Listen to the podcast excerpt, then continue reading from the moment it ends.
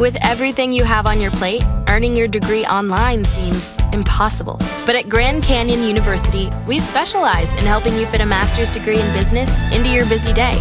Your graduation team, led by your own GCU counselor, provides you with the personal support you need to succeed. Achieve your goals with a plan and team behind you. Find your purpose at Grand Canyon University. Visit gcu.edu.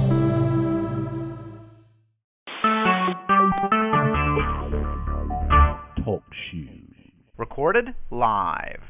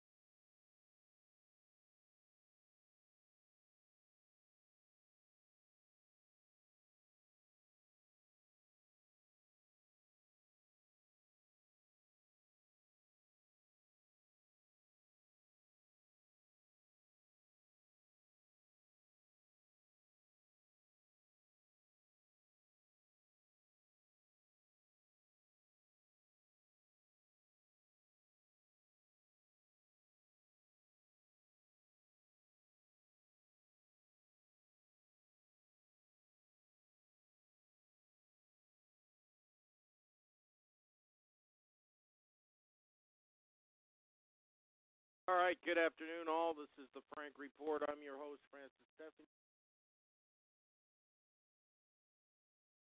March 2015.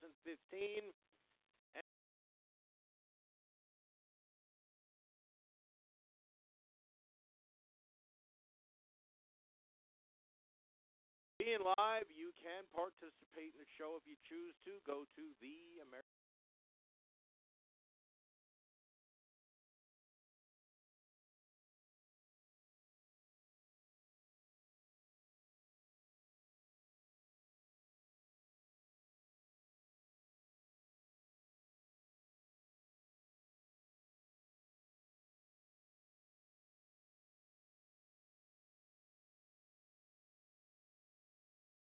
Uh, there you have it. There it is. And uh,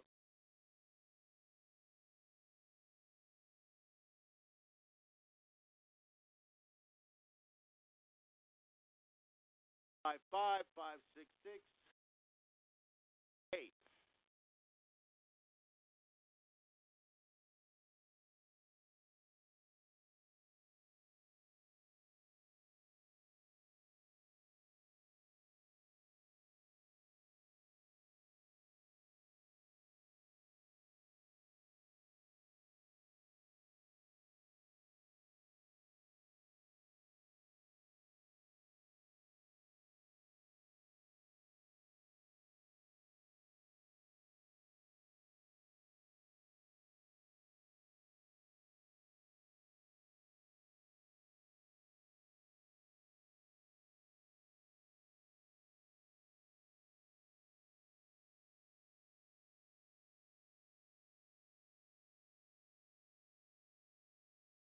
Anyhow, so there you have it. Let's get to some news.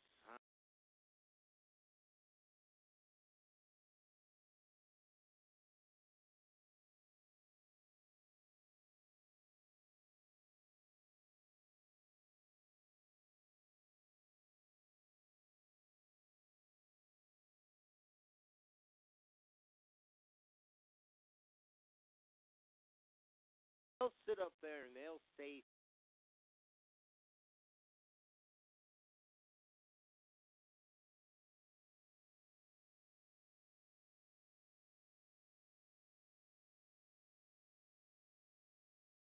start calling these people on that. Oh boy, Bill O'Reilly, yeah, yeah. Oh, this congressman, that con.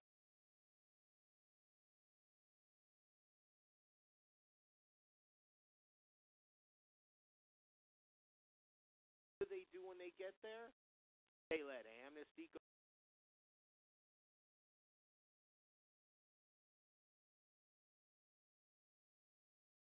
Their stories about all the terrorist attacks, all a bunch of BS. Folks, the only real terrorists running around the world are United States operatives. The whole world knows this except you, apparently. Yeah, I don't like it either, but it's true. It's a fact. It's the way it is. Sorry. And it's been that way for a long, long time before you were ever even born.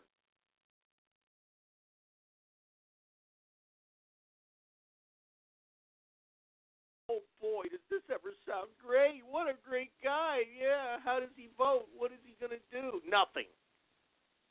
Senator Jeff Sessions, a Republican from Alabama, went head to head with Environmental Protection Agency's Gina McCarthy during a recent congressional hearing on climate change. yeah, hey, guess what? Uh, an airplane slid off the runway at LaGuardia Airport today, and they closed the airport. You know why? Because there was too much snow on the ground. Yeah, that's right. Snowing in Dallas, Fort Worth. Uh huh. Oh, yeah. Uh, let's ask the people in Boston about global warming. These people just keep pushing the lie. They don't care what the facts are. They don't care the fact that you can see yourself that this is BS. You're full of crap. Do you know Walter Cronkite in 1972? Not that you can uh, believe him, because uh, I think he said something to the effect that he sat on the right side of Satan or something to that effect. And, you know, he reported in 1972 that a new ice age was coming.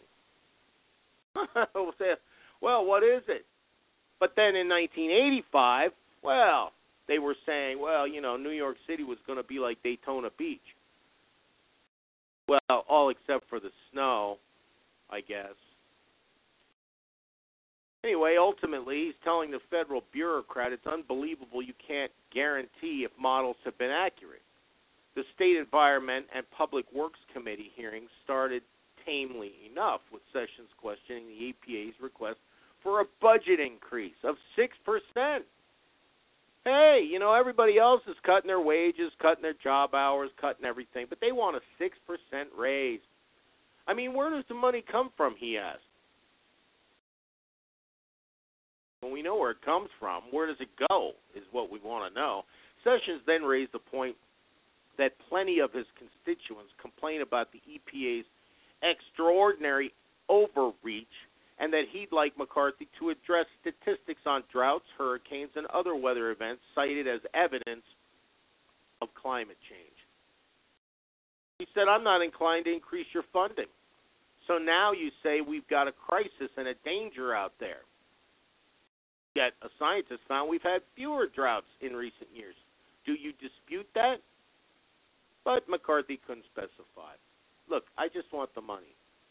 I don't know in listen to this. I don't know in what context a scientist is making statements like that. In what context? Well, uh, there's less drought, there's less warmth, there's less everything you say there is, and that means there's no global warming. That's the context. And obviously, frustrated Sessions jumped in and said, well, you need to know because you're asking this economy to sustain tremendous costs. McCarthy gave similar shoulder shrugs to other weather related questions. Hey, I don't know anything. I just want the money. Because we say there's an emergency. On hurricanes, McCarthy said, I cannot answer that question. It's a very complicated issue. Really? Are there more hurricanes or are there not? That's not so complicated. And on the temperature, she said, I do not know what the temperature models actually are predicting that you are referring to. Oh. Sessions ultimate, but you're here saying we've got an emergency of global warming, but I don't know what the temperature is going to be. I don't know what the models that have been wrong all along are saying. Who cares what the models say? They've been wrong, wrong, wrong the whole time. The models say Florida should be underwater by now. Uh, but it's not, is it? Is it? Hey, does anybody know anybody in Florida? Perhaps it has gone underwater since last night. So Sessions ultimately asks, is the temperature increasing less than models predict or more? McCarthy's reply, I cannot answer that. Really? And, and you want more money? Get out. Sessions was shocked. This is a stunning development that the head of the Environmental Protection Agency, who should know more than anybody else in the world, who is imposing hundreds of billions of dollars in cost to prevent this climate temperature increase, doesn't know whether their projections have been right or wrong.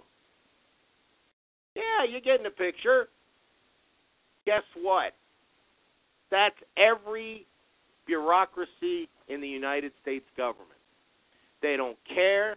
They don't know. They don't want to know. Just give us more money because we need more raises. We need more power. We need more guns. I wonder if the EPA is armed now. I'm sure they must be because you know uh, the, that nasty, dangerous environment might get them. They have to shoot them. You know the environment. It's just you know. How about this? Now this is while this is all going on, and we have, you know, Sessions there uh, shocked and appalled, and oh boy, I'm really, oh my gosh, I'm all upset. And I, yeah, Let, let's see what else is going on in America. Uh, well, that's not the one I wanted. Uh, we'll get to that one though.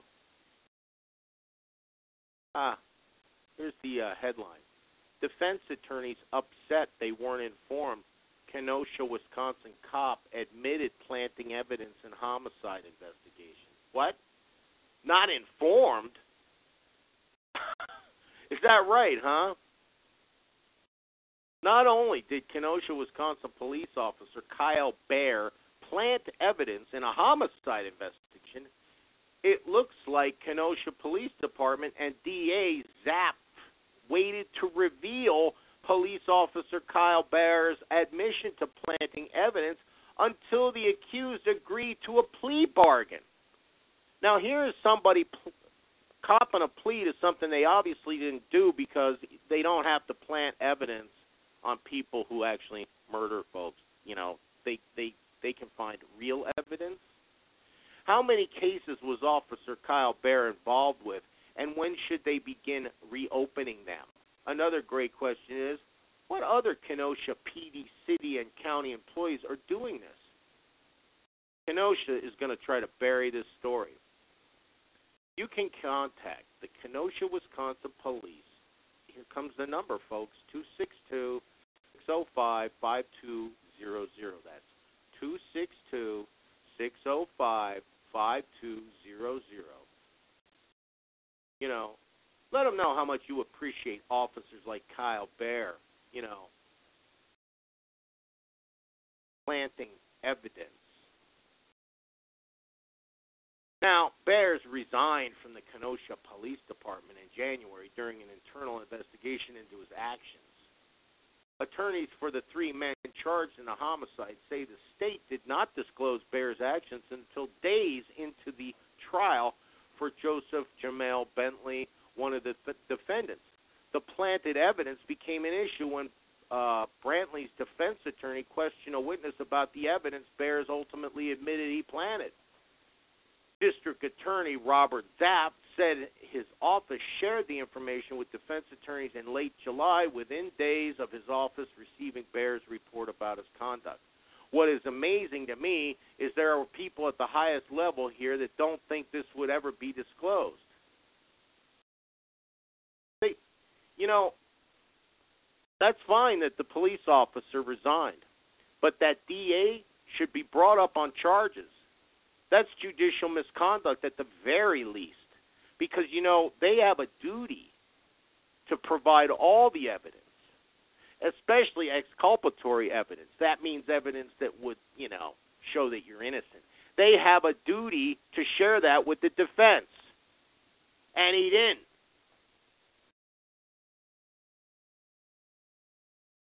Now, here's what he did Baers took Tibbs' ID home with him after bringing him in for booking.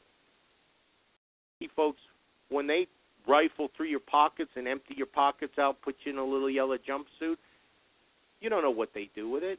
This guy took it home with him.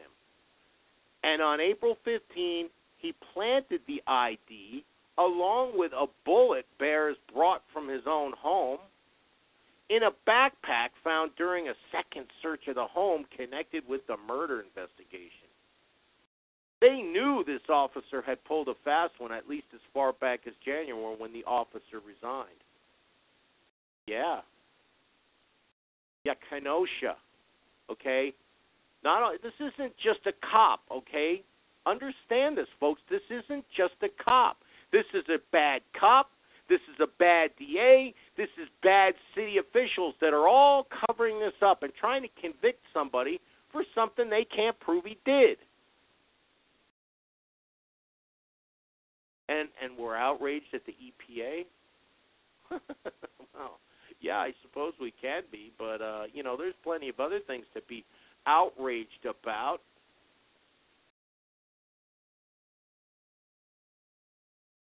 Now, uh, let's see here. Well, let's not do that one. Oh, here's a nice little story. Short one. But it speaks to what's going on eh, in a roundabout way in the Ukraine.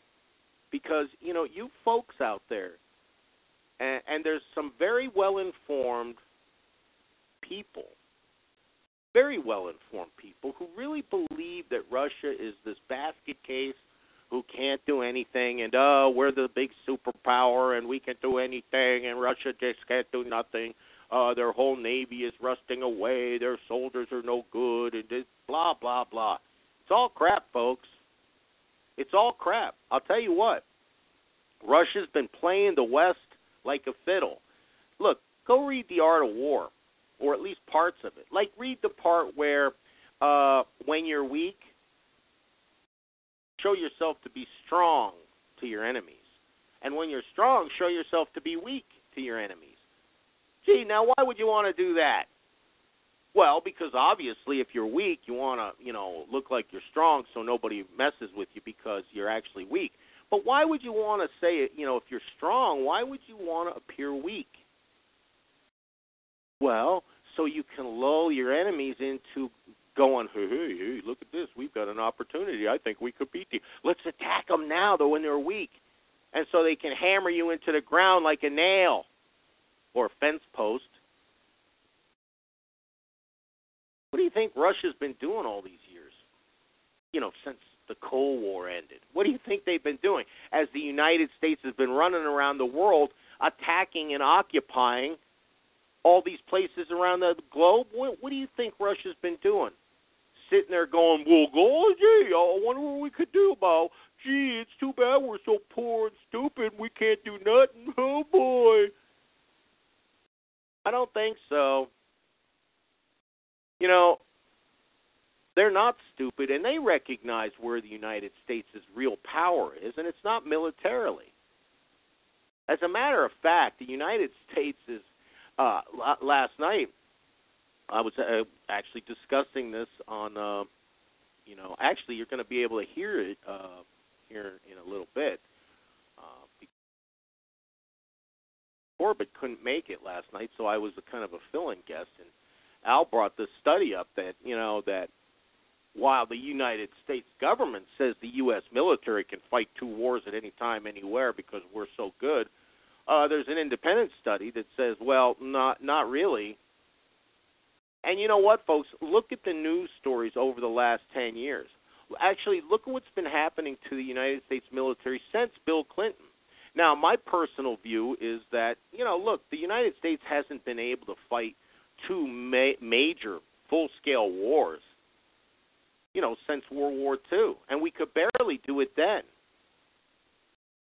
Oh, we did it, but we could barely do it. And we had to crank up the manufacturing in this country divert manufacturing away from automobiles, away from refrigerators, away from all these things that you need, and into jeeps and tanks and, and whatever war machines we needed.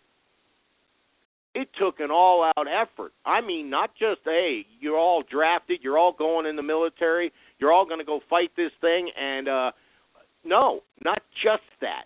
We had to divert all civilian manufacturing pretty much to military manufacturing to fight two major wars. Okay? And we did it and and you know, okay, but you know what? We were not able to do almost any offensive actions against Japan until we basically subdued Germany.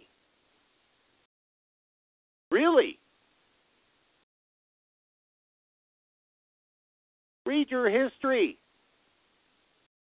Our actions in the Pacific were basically retreat and try to make, you know, slow them down as much as we could, but we were not really conducting offensive operations because we couldn't. Okay, so this side about fighting two major wars is crap, and it always has been. Now, you might be able to go go invade two countries like Afghanistan and Iraq, do you really consider those major wars? At best, they're third world countries. And look at how much success we're having. Oh, yeah, we're doing just great, aren't we? We've been there a 100 years already, and uh, what do we got for it? Well, we've got a bunch of dead soldiers, and 97% of the opium's coming out of there. So, hey, that's something. But really, what do we have? Do we have a stable government in either place? No. Do they love America in either place? Have we beat them into loving us yet? No, we haven't. So we can't even successfully have two minor conflicts. Forget a war, we can't even manage an occupation. So, folks, you know, and what now, what's been happening? Okay? What's been happening since Bill Clinton? They've been cutting military while spending's gone up. Military actual hardware's gone down. And what's happened to that hardware? How's that 35 Super Fighter or Super Air platform doing anyway? Does it fly yet? Well, does it fly with crashing yet? Oh, and where is it made, by the way? Oh, it's made all over the world, different parts from different countries, all our pals. What if those pals decide we don't like you anymore? What happens then? They don't have to actually take up arms against the United States with anybody. They just have to say, you know what? We are not supplying you with those mili- with that military equipment anymore. What happens to our military then? No more spare parts, no more new airplanes. Yeah, what happens, huh? This is not looking good, folks. And you want to take the most simplistic view and say, well, Russia, you know, they got real problems. Well, yeah, they've got economic problems. Everybody's got economic problems. Hey, you know what? Let's let's look at the European economic superpower of Germany. All right? Let's look at them. Hey, what's their military look like? Oh. Oh, that's right. They barely got a military. They don't spend hardly any money on their military. Well, how are they doing financially? They're doing better than anybody else in Europe, but you know what? They've got real problems and they don't spend a dime on military. Uh oh. Yeah. You know, they, I'm telling you folks, it's uh it's not as it seems. Russia's nothing to fool with. But what are we doing? Poke, poke, poke. Yeah, let's stick that bear with a stick, a nice sharp stick. yeah, see what happens. Well, we'll come back and we'll have a little story about one of the things that's happening. And oh my, what a shock. How could they possibly do this? We're the superpower of the world. We'll be back in a bit.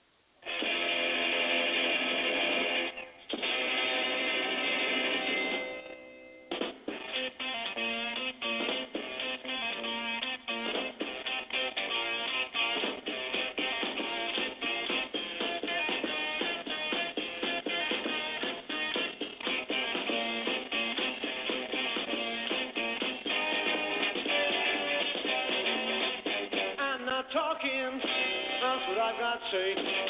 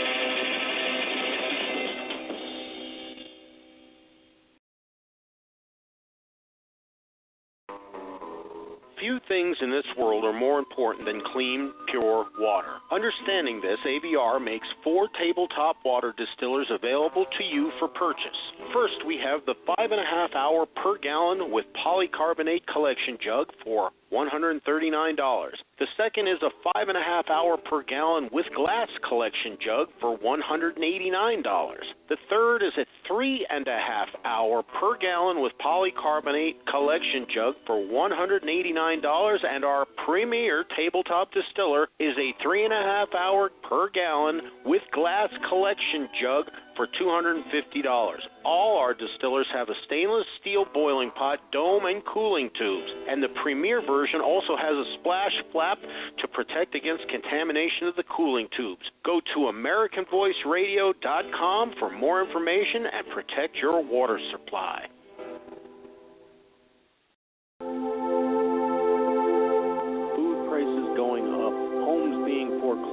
Unemployment insurance running out, jobs leaving the country. Many people cannot afford to eat or keep a roof over their head. Too many can do neither. Messiah's Branch has a mission church in Wichita, Kansas that helps the victims of this banker's economy, the American people. Your neighbors. The mission is the last hope for so many Americans. We need your help to lift up the poorest of the poor. These are men, women, and children who once had homes, now in the street. They all need what you need first aid, beds, food, clothing, and so on. You can send a monetary gift or a box of necessities to 230 West 4th Street, Florence, Kansas 66851, or donate online by going to wichitahomeless.com or simply call 316-619-4886. 316-619-4886.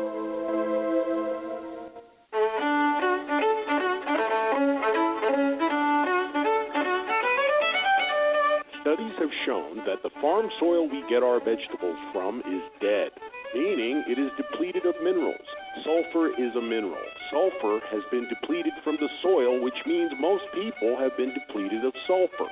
Sulfur has been found to transport oxygen throughout the body. You need oxygen. You need organic sulfur. American Voice Radio Network has organic sulfur. Go to AmericanVoiceRadio.com and then to the Superstore to order your organic sulfur. It's your choice. Do you want to feel better or not? Don't forget to tune in to the Sulfur Hour Plus One on AmericanVoiceRadio.com Thursdays, 6 p.m. Pacific.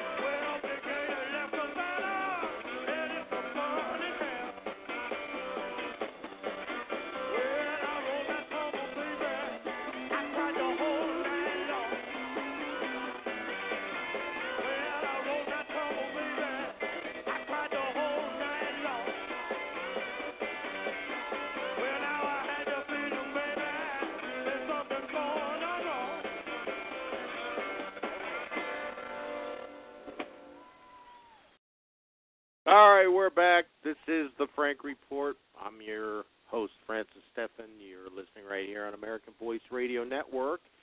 And it's still the 5th of March 2015. Uh, it's about 1241 and a half out here. Anyhow, if all that's true, we're live. You can participate in the show, which people are at the chat room, theamericanvoice.com or americanvoiceradio.com look for the chat link, go on in there, and you can uh, participate with the uh, discussion in the chat room. I can't anymore, except on the radio here, but uh, it's fun during the breaks. And uh, you know, people, they, everybody doesn't agree with me that listens, and you don't have to. It's something to consider, though. Okay, because here's the deal: what you're seeing in the mainstream media is not the truth. Okay, that's the only thing I can tell you for absolute certain what they're telling you on Fox News, CNN, MSNBC, you name them, you know them all. They're not telling you the truth. Okay, that's that's something I can I can almost I'm talking 99% I can guarantee you that. Okay, so with that said, what is the truth? Well, there's where things get difficult. You know, because you have to analyze the the the known facts. But first, then you have to kind of see, well, what are known? What is known? Then you have to look in, well, okay, what is believed to be known? And you've got to start, you know, you've got to wash through that, and you've got to try to come up with something because nobody is going to, there's nothing out there that says, well, okay, uh, listen, here it is. Here's the absolute 100% what's going on truth. You're not going to be getting that, okay? Now, That's what I do. I come on and I tell you what I think is going on from what I see, what I think I know, and what I do know. And what I do know is a lot less than what I think I know. And honestly, anybody would have to admit the same. If they don't, they're buffaloing you. Okay? Now, uh, one of the last questions is, uh, you know, the, the the the discussion in the chat room was, is Russia weak? And somebody was saying, yes, they are. And now the question is, what if the U.S. and Russia are both weak? You know, that may be closer to the truth than people might, you know, at first glance believe. Because certainly the United States presents this illusion, I believe, of strength. Because I don't believe they are strong. Our economy is dying. They're trying everything they can to prop up this economy, and it's not going to work because they've dug the hole too deep. They have stolen too much. There's been too much corruption. The billionaires have taken too much. They got too greedy. The parasites are killing the host. That's the bottom line. That's really what's going on because you know what? These billionaires don't produce anything. Now you might say, well, wait a minute. Bill Gates is a billionaire and he produces something. Well, if you really go and look at Bill Gates and Steve Jobs' history, you're going to find out. Uh, I suppose if you can consider stealing someone else's work, claiming it for yourself, and making a billion dollars producing something for the population, I suppose then they produced something. Because that's exactly what they did. They took other people's work, claimed it as their own, put it together in such a way they could make a lot of money. Now, uh, oh, what is the name of that movie?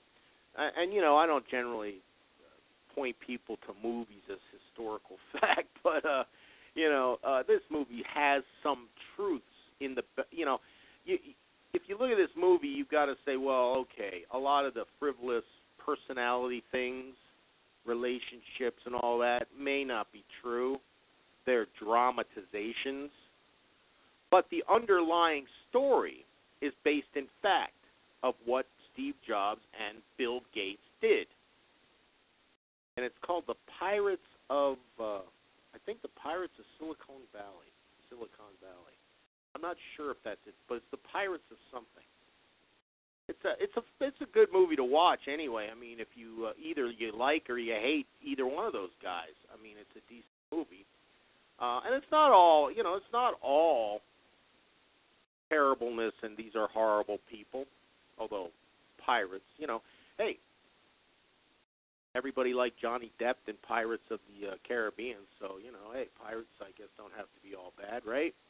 They're just mostly bad, and they are always thieves and liars, and that is Bill Gates and Steve Jobs. So when you say, well, yeah, there's a couple of billionaires that, well, they gave us iPhones and Windows. Well, actually, they stole those ideas and then repackaged them as their own and you know put them out to the public. So no, they really didn't produce anything, except you know unless you consider crime producing something, which I think the parasites do because that's what the Federal Reserve is doing.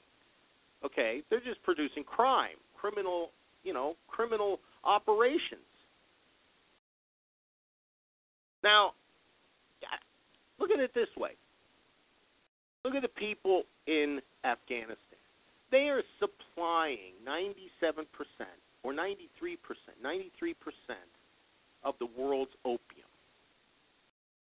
Now, opium's pretty, you know, uh, now granted the price of heroin's come down because, you know, there's been a glut of it, but opium is a fairly, you know, it's not just used for illegal drugs, okay? It's also used in pharmaceuticals.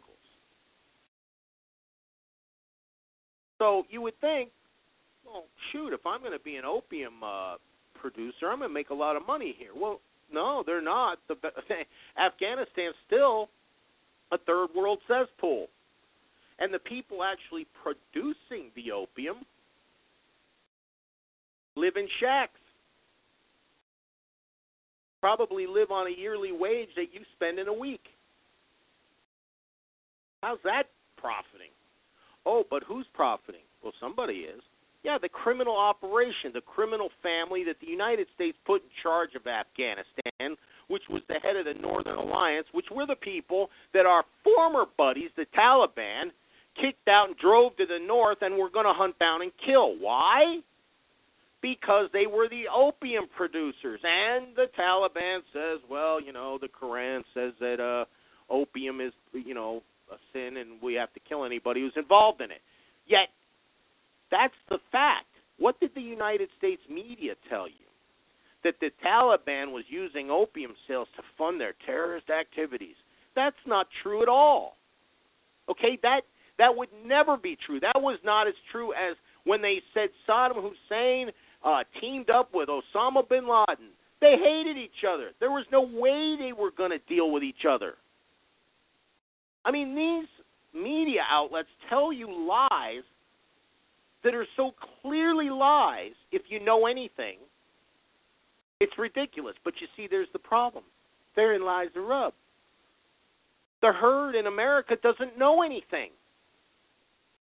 We're in the information age where you've got basically an open encyclopedia, the New York City Library on your screen in front of you in your living room, and people, what do they do? I don't know what they do. They go to Twitter and find out what some dimwit did for dinner? okay, well, you know, here's Russia. Russia is building a new aircraft carrier. Well, how can that be? They're poor, they're weak, they're broke, they're uh they're they're they're over, man. Not only are they building a new aircraft carrier, it's going to outsize the ones America's current Navy has. Oh, well. Oh, and let's go back to the little problems that the United States is having building its new aircraft carrier.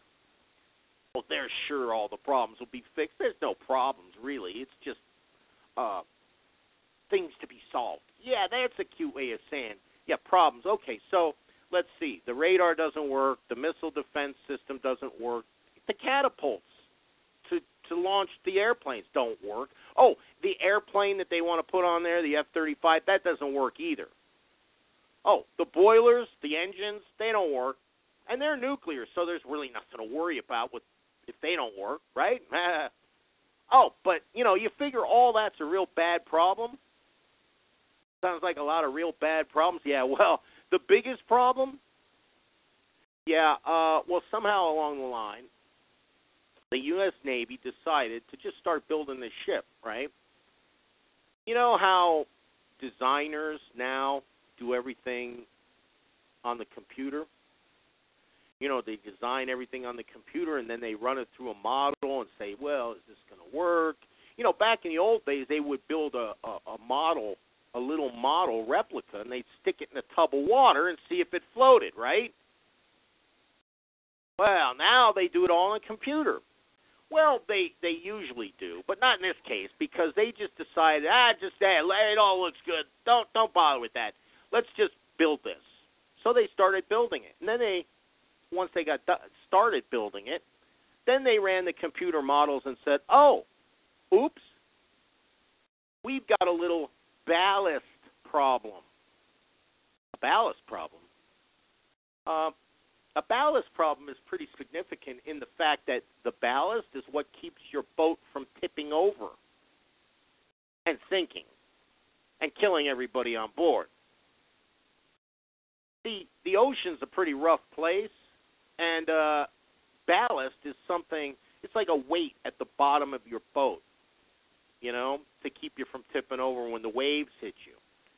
And uh, this new aircraft has a little the U.S. aircraft carrier has a little problem with that because somebody decided to go ahead and start building it before they actually ran any, you know, computer models. Well, good plan.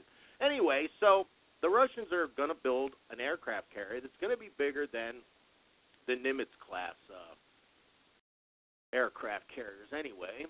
And uh, let's see what uh, the Russian ITAR TASS news agency reports top Russian naval commander announced the effort Monday. He said, quote, the period of stagnation in the development of our potential has long since passed. Well, now that could all just be propaganda. I get that. You can't believe the Russian generals or admirals any more than you can believe the United States generals or admirals. They're all trained liars. Now, let's look at the aggressive Russians, okay, for a minute. Russia currently has one operational aircraft carrier. It's fairly new, you know. It's, not brand new, but it's not that bad. Folks, you know, they've got one operational aircraft carrier. How many does the United States have? 15 or so?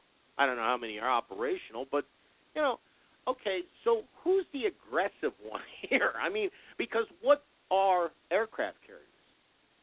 Well, the U.S. military says it's a projection of power. That's what they say. That's not me. A projection of power? Wow. So we're not defending ourselves anymore by, you know, planting aircraft carriers around the United States, uh, you know, and saying, "Hey, man, if you come this way, we've got airplanes to shoot you down." Oh no, no, no, no, no. We don't have that. Bottom line is, if a real live attack happened, the United States military would be responsible for great destruction in this country. You know why? Because they're screwing around in places like Iraq and Afghanistan and the Ukraine, everywhere except here. Meanwhile, we're being invaded on the southern border, and they do nothing.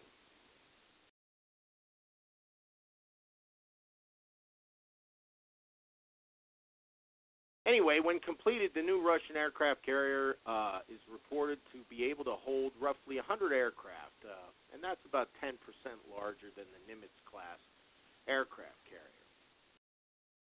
Well, I think we're going to find out myself. I think we're going to find out here that surface ships like aircraft carriers are pretty much going to be the way of the battleship. Now, the battleship, you know, gave way to air power because a battleship just could not defend itself against certain air power. Okay. So now they then they can you know okay we got an aircraft carrier and uh, you know it can project power a couple hundred miles away where you know a battleship couldn't even touch it. But now what do we have? Well, we've got missile cruisers and we have submarines that have cruise missiles on them. Which means, oh, you do remember when the Chinese submarine popped up in the middle of the, uh, you know, the Seventh Fleet's uh, operation. You know, their little uh, games they play out there. Yeah, popped up right in the middle of them. Nobody knew they were there. Oops. Somebody fell asleep, or did they? Well, nevertheless, there it was. Now, what if that what if that submarine before you ever knew it was there, decided to launch, uh, I don't know, 20 or 25 cruise missiles at your fleet, at your aircraft carrier. Five or six cruise missiles crashing through your flight deck uh, would uh, significantly damage your operations uh, on that ship, don't you think? So, you know, I really think that myself, uh, Russia's spinning its wheels and wasting its time building an aircraft carrier. They ought to build more submarines, as the United States should, because I think that's where the future is. But hey, that's just me. Uh, let's see. Oh, I got another cop story here that you won't like. Uh, Cleveland. They're apologizing. Oh, gee, sorry. in an attempt to protect all our defenses, we used words and we phrased things in such a way that was very insensitive, very insensitive to the tragedy in general, the family and the victim in particular. So we are apologizing today as the city of Cleveland family, blah blah blah. Well, you know, they. Uh,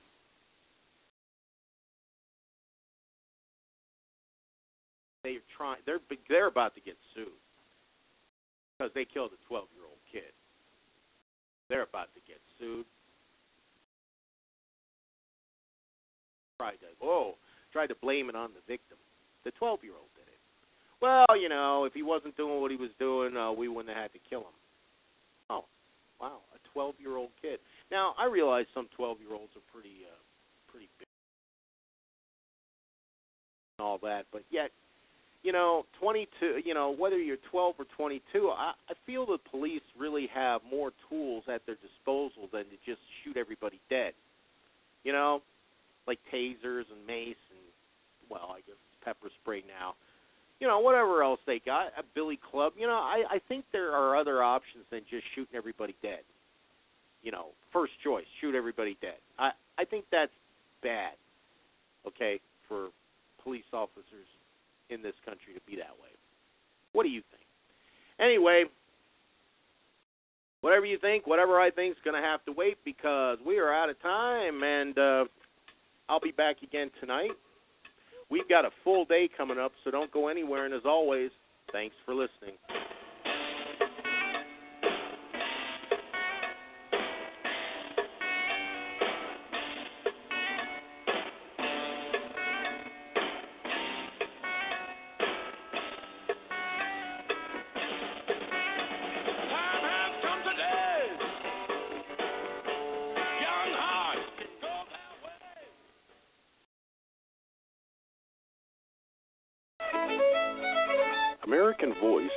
Network is heard on Galaxy 19 at 97 degrees west, transponder 23, frequency 12115, audio PID 2595. AVR is heard on the left side audio channel, and AVR 2 is heard on the right side audio channel. Remember, both AVR and AVR 2 are on Galaxy 19. Same network, double the choices. Prices have increased over 40%. Energy prices have increased over 20%. Wheat and gas prices have increased over 70%. What's going to be next? Do you see these trends reversing or even stabilizing? All fiat currencies have always failed and collapsed their economies on their way down. The Roman Empire, China, France, Argentina, Finland, Mexico, Russia, Zimbabwe all tried fiat currency and all collapsed into chaos. Meanwhile, the dollar has lost over 97% of its gold value since 1971, when an ounce of gold was valued at $35. If your assets are in paper, you are in danger. Protect your assets with gold and silver. Visit Discount Gold and Silver Trading at dgscoins.com. That's dgscoins.com or call 1 800 375 4188. That's 800 375 4188. Protect yourself and your family.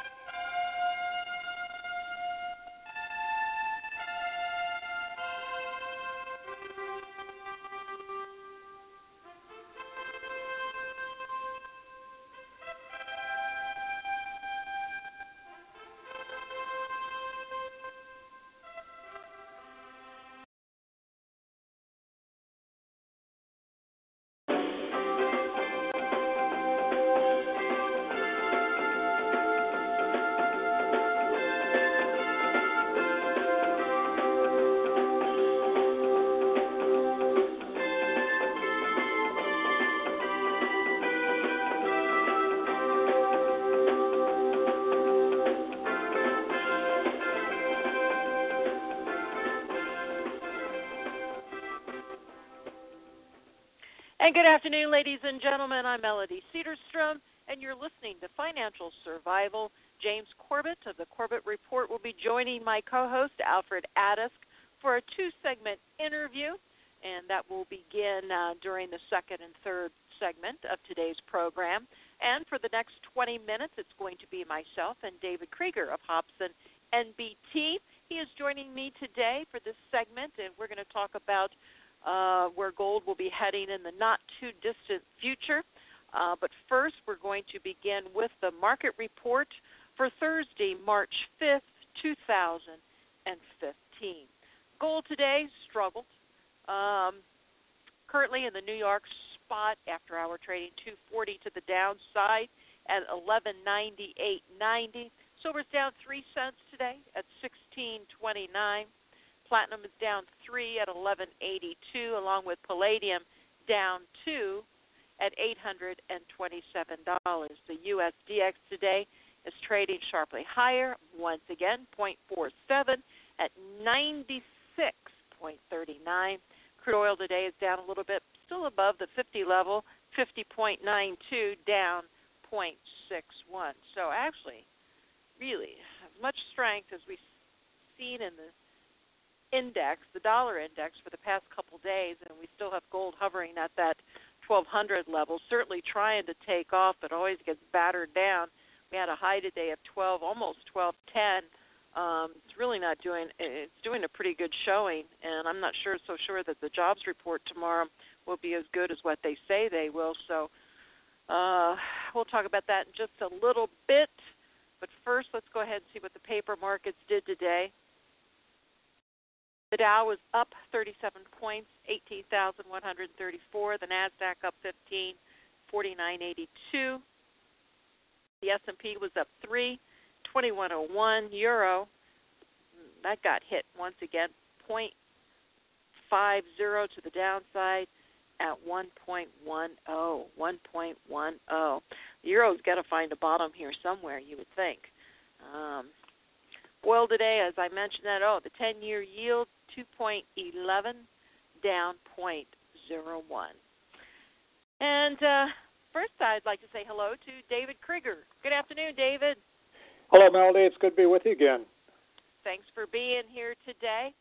You know, uh, I, I told the listeners we I'd mentioned a little bit about the uh, U.S. unemployment aid that reached a 10-month high.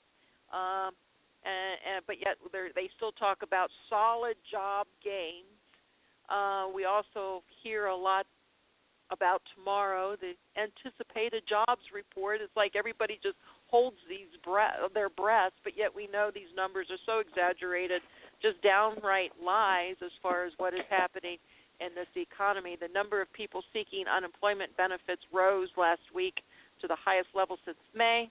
Weekly applications rose 7,000 to seasonally adjusted 320,000. Uh, that came from the Labor Department today. Um, the four week average um, is a little less volatile measure, and of course, that increased to 10,000 to 304, and that is also a six week high. But hey, these Americans out there, they're still more confident, and uh, they are spending more. And you know, uh, it's it's funny. It's funny you mention that. Uh, I live in Tampa, Florida, of course, and uh, and by the way, I'm I'm uh, coming to you today from my private house, and uh, the significance of that is is that I surprised my wife, and I've bought her some furniture she wanted but didn't think you know uh, uh, she was going to get, and blah blah. But I surprised her. I had the delivery guys come this morning, and she may very well come home while we're on the phone here. So if you hear a little squealing and laughing, that will be her. Oh, okay. So anyhow, uh, but down in Tampa, uh, one of the things that's interesting to me is Johnson and Johnson uh, has just uh, announced they're coming down with 700 jobs in Tampa. They're con- they're consolidating from uh, around the country. Uh, this follows uh, Bristol Myers Squibb that came down with 600 jobs uh, early last year. There's four other uh, uh, people uh, or four other uh, large companies coming to Tampa to uh, do finance and uh, support services in uh, the infrastructure, receiving uh, fairly lucrative uh, deals from uh, the state of Florida and from uh, the local county here. Uh, for instance, uh, the uh, Johnson and Johnson uh, uh, move uh, is 27 million, of which uh, 14 million is out of uh, state incentives. Now, what does that mean? Well, that means that there uh, these jobs are being consolidated, and and actually uh, Johnson and Johnson is calling back. This isn't the creation of 700 jobs; it's 700 jobs that are uh, left after they consolidate. So I'm I'm kind of I look at the the numbers and I hear what you say, Melody, and I'm I'm very suspicious uh, of these of these numbers. I'm surprised it's not higher. Yeah, really. And, Jobless uh, claims. Absolutely, and you read day in and day out. You have Target; they're cutting thousands of jobs uh, within the next couple of years. Uh, you can read uh, Neighbor Nabors Industries; they cut nearly 3,500 uh, jobs. That's this month already. Uh, RBS certainly, maybe not all these jobs are here in this country, but they're cutting up to 14,000. Um, so I mean, you see these uh, layoffs coming, and uh, and those are just the biggies. There's tons of little ones, but uh, they're, they're the ones that uh, you know get the news and, and you read about. Um, but and it's interesting because they all also refer to U.S. consumers feeling a little. They were a little bit less confident this month, which was February. Um, but their spirits are still high, and why is that? Because you got the stock market at all these highs I mean, that Mm. is really what's making these consumers feel confident, and of course, the drop in oil prices.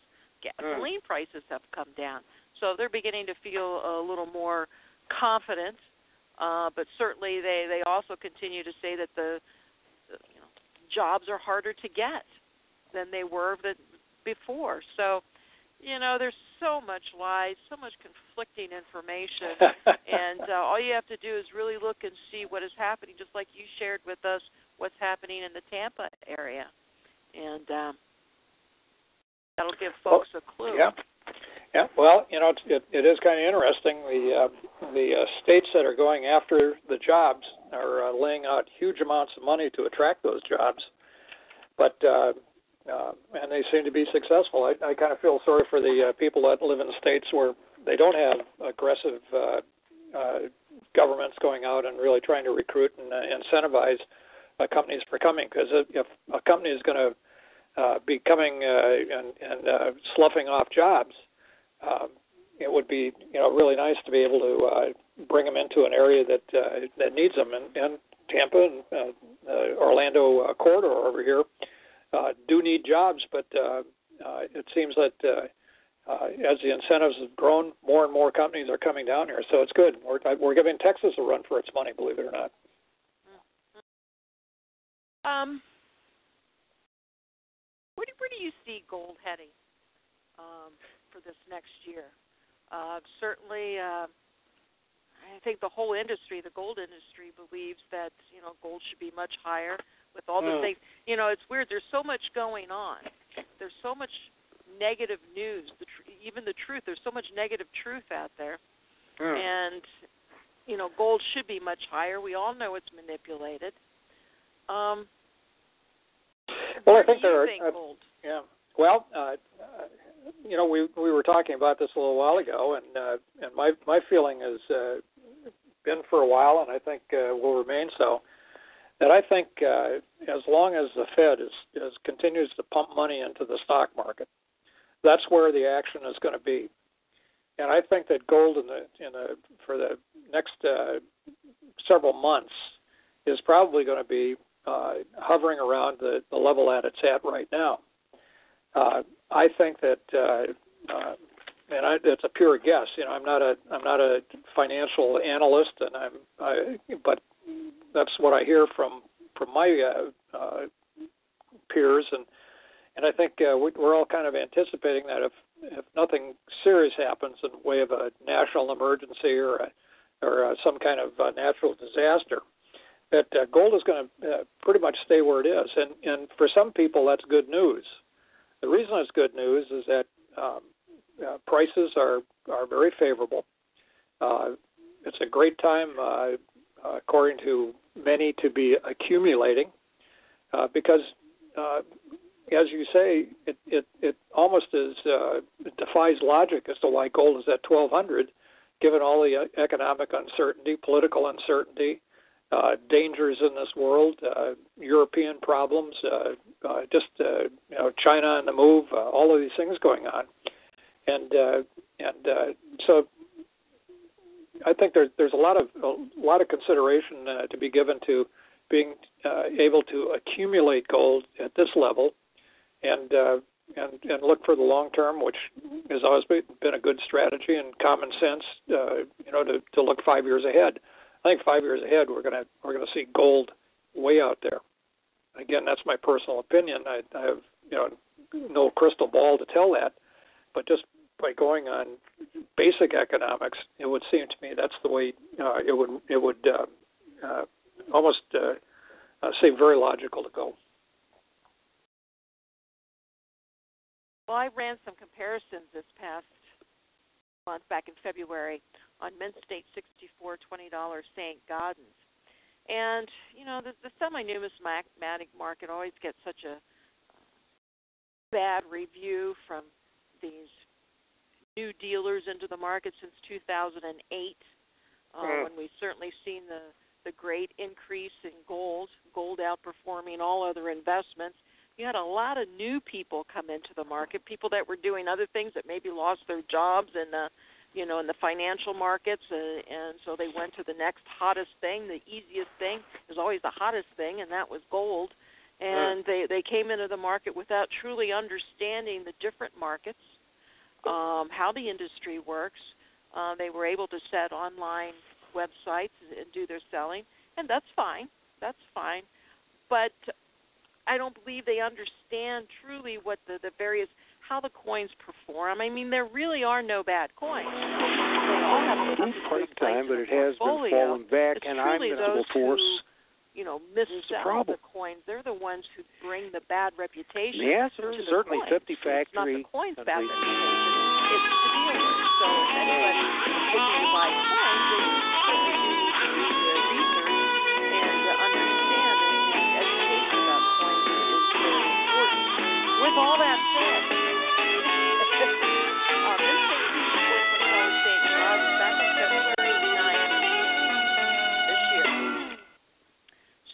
Gold was trading at twelve hundred and thirty-eight dollars. So today, basically at twelve hundred, you have gold, bullion gold, down thirty-eight dollars. But the Mint State 64 $20 St. Gaudens is actually up $70. Mm. And to me, I think that's an incredible showing for a coin. It's the perfect example to allow people to see what these coins and how they can perform. They're they're, they're not mass produced. Uh, the supply and demand does have a major impact on, on these coins. You're not getting into an area or a venue to where you you need to have a specialty buyer. I mean, there's, they're certainly by no means rare. Uh, out of NGC and PCGS, there's only 526,000 of them known to be certified, you know, as of the, the last of last year. And I just think these are incredible buys at this level. Well, I agree with you. I I uh, I track on the wholesale level uh, back uh, starting at uh, 2010, and uh, historic going back uh, as long as uh, the records exist. and uh, uh, on the 64 Saint, the uh, the way we uh, track it is uh, we take the uh, melt price uh, and subtract it from the asking price, which is of course the premium that you pay. And then we do it as a percentage. We uh, take the ask price over the melt price and express it as a percentage. The highest uh, on the wholesale market roughly was someplace around 95 percent uh, way back in 2004. In uh, 2010, uh, that percentage uh, above uh, uh, of ask over melt was someplace around 65, 66 percent.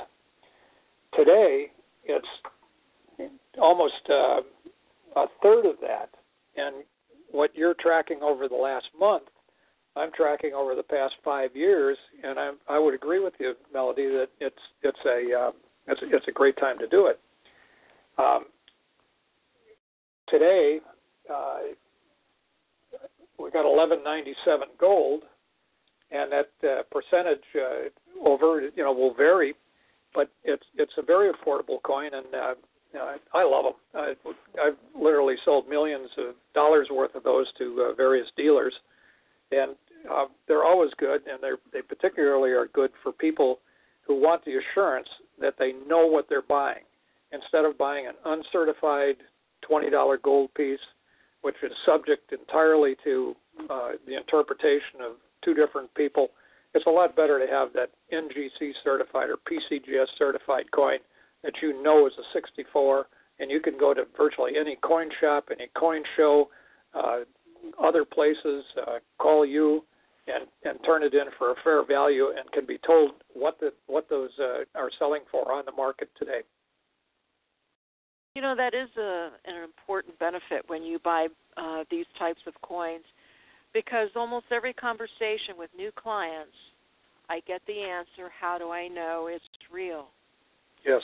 And, and that is important in today's world. I mean, certainly we have protocols in place. You have protocols in place uh, to to prevent any type of um, non-proper coin coming into the markets. But uh, if, if folks ha- have to liquidate someplace other than myself, uh, it certainly gives that benefit, that gives that guarantee of it is what it is. That's mm. why it's certified. It's guaranteed to be yep. a mint state 64 $20 gold piece. And we're almost out of time, David. I hear you, and uh, I'll just tell you that I have some beautiful 64 1908 No Mottos, and uh, they're yours for uh, almost $15 under the wholesale uh, sheet. So, oh, um, that's fantastic. Feel free to offer them. All righty. The price for those that will include shipping is $1,530. $1,530 includes shipping give us a call at 1 800 375 4188. That's 1 800 375 4188. We'll be taking a short break here, and um, I was corrected. I believe the interview for the next two segments will be uh, Al and um, Frank, Frank Steffes. So uh, stay tuned, and thank you for joining us. Thank you, David. All the best, Melody. Talk to you soon. And I'll talk to you soon. Thank you. Bye bye.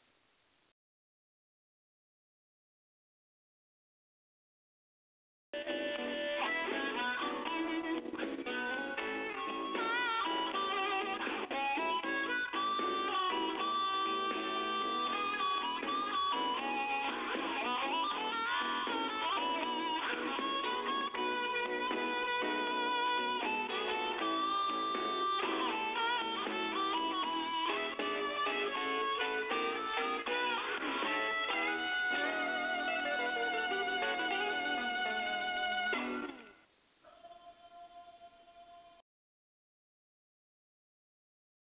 Pandemics will be a part of our future.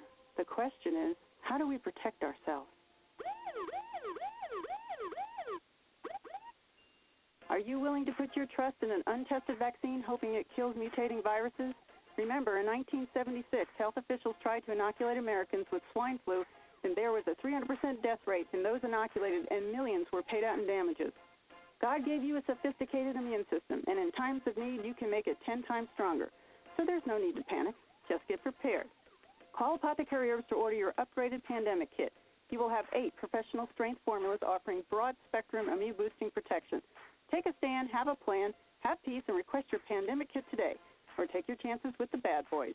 Call Apothecary Herbs toll free 866 229 3663 or online thepowerherbs.com. Food prices have increased over 40%. Energy prices have increased over 20%. Wheat and gas prices have increased over 70%. What's going to be next? Do you see these trends reversing or even stabilizing? All fiat currencies have always failed and collapsed their economies on their way down. The Roman Empire, China, France, Argentina, Finland, Mexico, Russia, Zimbabwe all tried fiat currency and all collapsed into chaos. Meanwhile, the dollar has lost over 97% of its gold value since 1971, when an ounce of gold was valued at $35. If your assets are in paper, you are in danger. Protect your assets with gold and silver. Visit Discount Gold and Silver Trading at dgscoins.com. That's dgscoins.com or call 1 800 375 4188. That's 800 375 4188. Protect yourself and your family.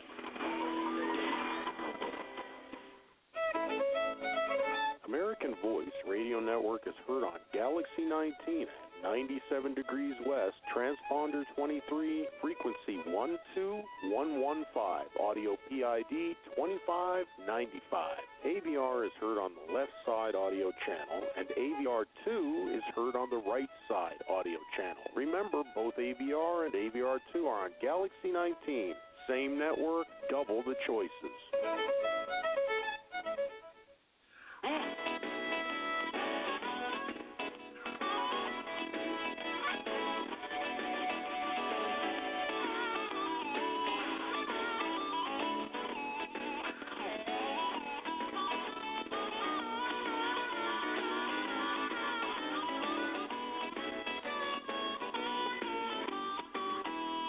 Folks. I'm Alfred Adask, and this is this is uh, Financial Survival, brought to you by Discount Gold and Silver at one eight hundred three seven five four one eight eight for all your gold and silver coin needs. And we have a surprise for you.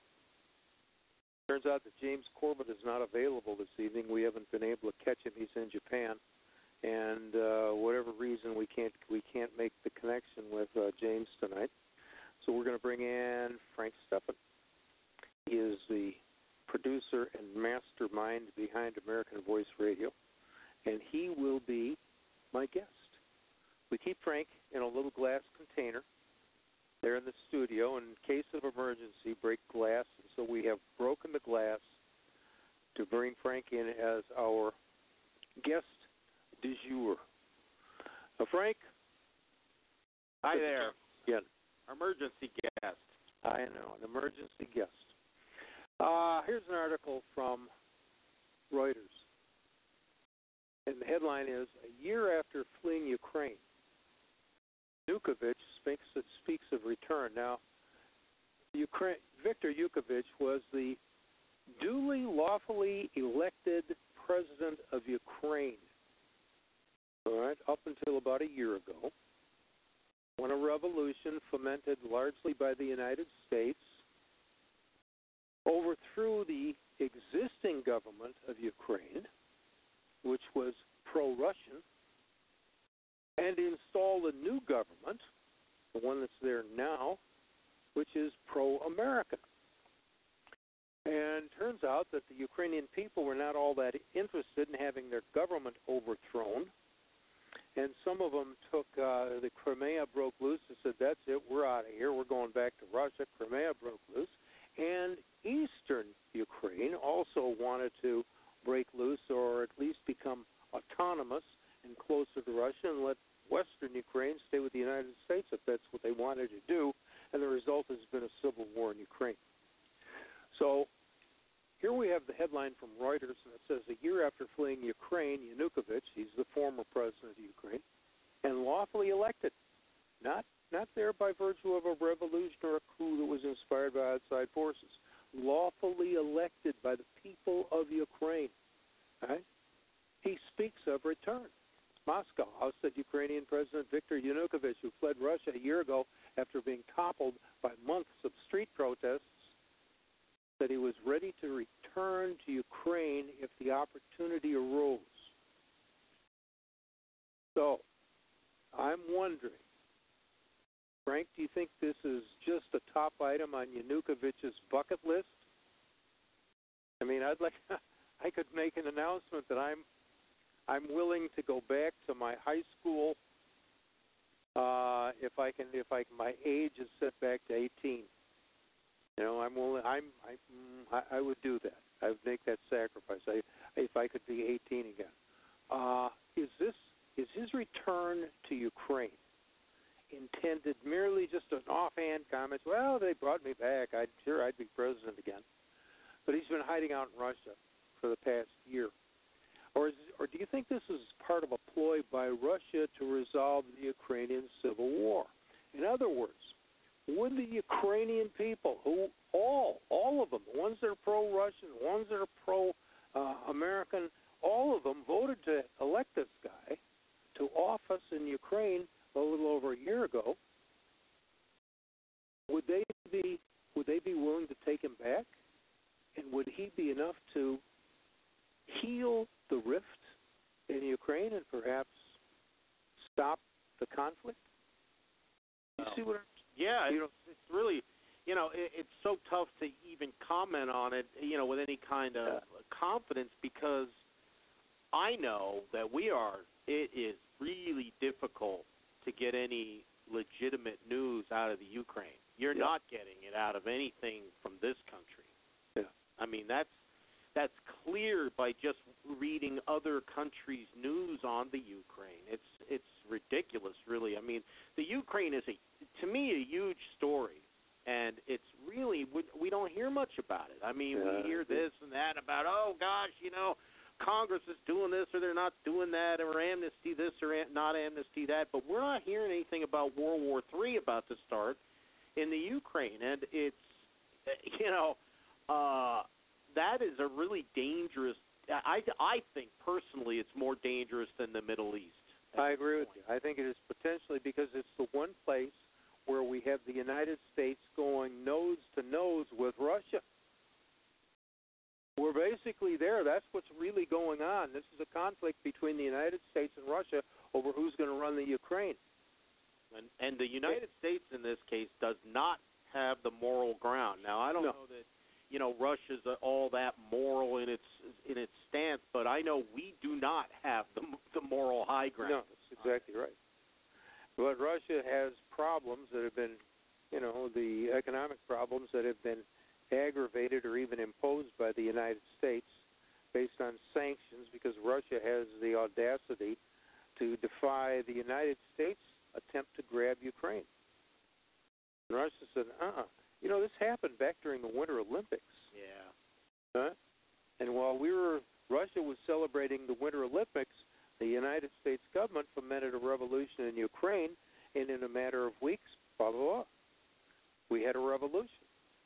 And Russia got caught flat footed, and now they're trying to catch up and resolve this. They don't want the United States right on their board, on the Russian border, Well, we're any more than we wanted Russia in Cuba back in the 60s. Well, and we don't even, you know, we're not even putting a, a little bit of ocean between us and, and Russia. The Ukraine is on their border, and Yeah, no. we are filling that country with arms, and have been for a while. I mean, Congress just voted not long ago. Oh yes, ninety, ninety percent, ninety-seven percent, or some crazy number.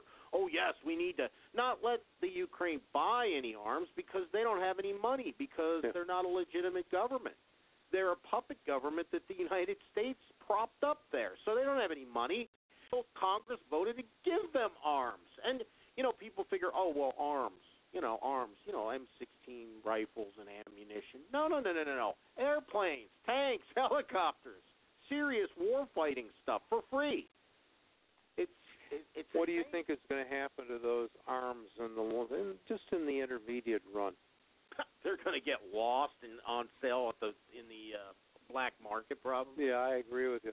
You know, I mean, I agree. Like, just like all the stuff that ISIS somehow got their hands on in the Middle Mhm. East. You know, I Mhm. mean, oh man, I think the same thing. it's crazy because it's you know Russia's had some bad times. Russia's had some hard stuff. Russia's had to kind of play catch up on this, uh, but they may be just about all caught up here. That could be a problem. I think. Where do, what do you think is going to happen in Ukraine? Do you see either the United States just walking away from this thing? Um, are we going to still be here a year from now? Is this conflict still going to be here a year from now, or will the United States uh, make some sort of an agreement? Say, okay, we're going to go away. Will Russia surrender and stop supporting Ukrainian rebels? Well, What do you think is going to who's who's going to blink? See, I can't. I, I I don't know the time frame because that's just uh, you know that's im- impossible. But I think eventually the United States is going to one way or another walk away. I think we pretty much have destroyed the whole country already, and we're going to leave when it's completely destroyed. It's kind of like Iraq. took us eight and a half years to destroy Iraq or fully destroy Iraq. I guess we had it pretty much destroyed before the we left after eight and a half years. But I think you're right. The way it's going to work out is Ukraine is going to be terribly victimized by this whole thing. And the government that said, "Okay, we'll support, we'll we'll get in line with the Americans, and they'll give us a bunch of money, and uh, we'll take over this country, and we'll get rich." I think they're regretting that decision now. Not as much as they're going to once the uh, angry mob gets a hold of them. Yeah, I understand. You They figure out who's really responsible. That's one of the interesting ideas, one of the interesting goals in this world. How do we establish who's really responsible for the trouble that we wind up getting caught in? Um, everybody in government will tell us that it's the fault of the Muslims, the Ukrainians, the Russians. There's always a boogeyman to blame. But to what extent do you think our government is the boogeyman? Oh gosh, uh, if there is such thing as a boogeyman, it's in Washington D.C. As far as I'm concerned. I mean, I I can't look. I you know I don't trust the Chinese government or or Vlad the Impaler over in Russia either. But uh, you know everything on a sliding scale. I have to say the United States government in Washington D.C. is absolutely out of control. I agree with you. I agree. And do you think their lack of control is evidence of their growing power, or is it evidence their growing desperation? Well, if I was going to choose, I would I would say probably desperation because uh, they you know they've always had this certain amount of power, uh, but their desperation and I think their desperation revolves around the fact that they've got a game going that everybody has to get in or it won't work. Yep. And, And when we say everybody, we don't just mean everybody in the United States. no, no, everybody everywhere. Yeah, no. uh, because if they don't, it won't work. Yeah. And they and there's some holdouts, and I think they're getting a little desperate because, you know, they're seeing they're seeing this collapse on them if if they don't get it together. And as a result, they start pushing people around. They see what is likely coming, in my opinion, and that is some sort of a collapse. And in order to prevent the collapse, they have decided to install a police state where they can push everybody around and they can make their brilliant ideas work regardless of whether the public likes them or not. Catch my drift? Yep. They, if, from my perspective, a well run government shears the sheep, and the sheep don't even know they've been sheared. Uh, but when the government begins to lose power, the sheep begin to say, "Hey, what happened to what happened to all my wool?" And the government puts the boots to the sheep. Then you just shut your mouth. We'll take your wool whenever we want it, and you'll like it. It's not evidence of growing power. It's evidence of of diminishing power and growing desperation.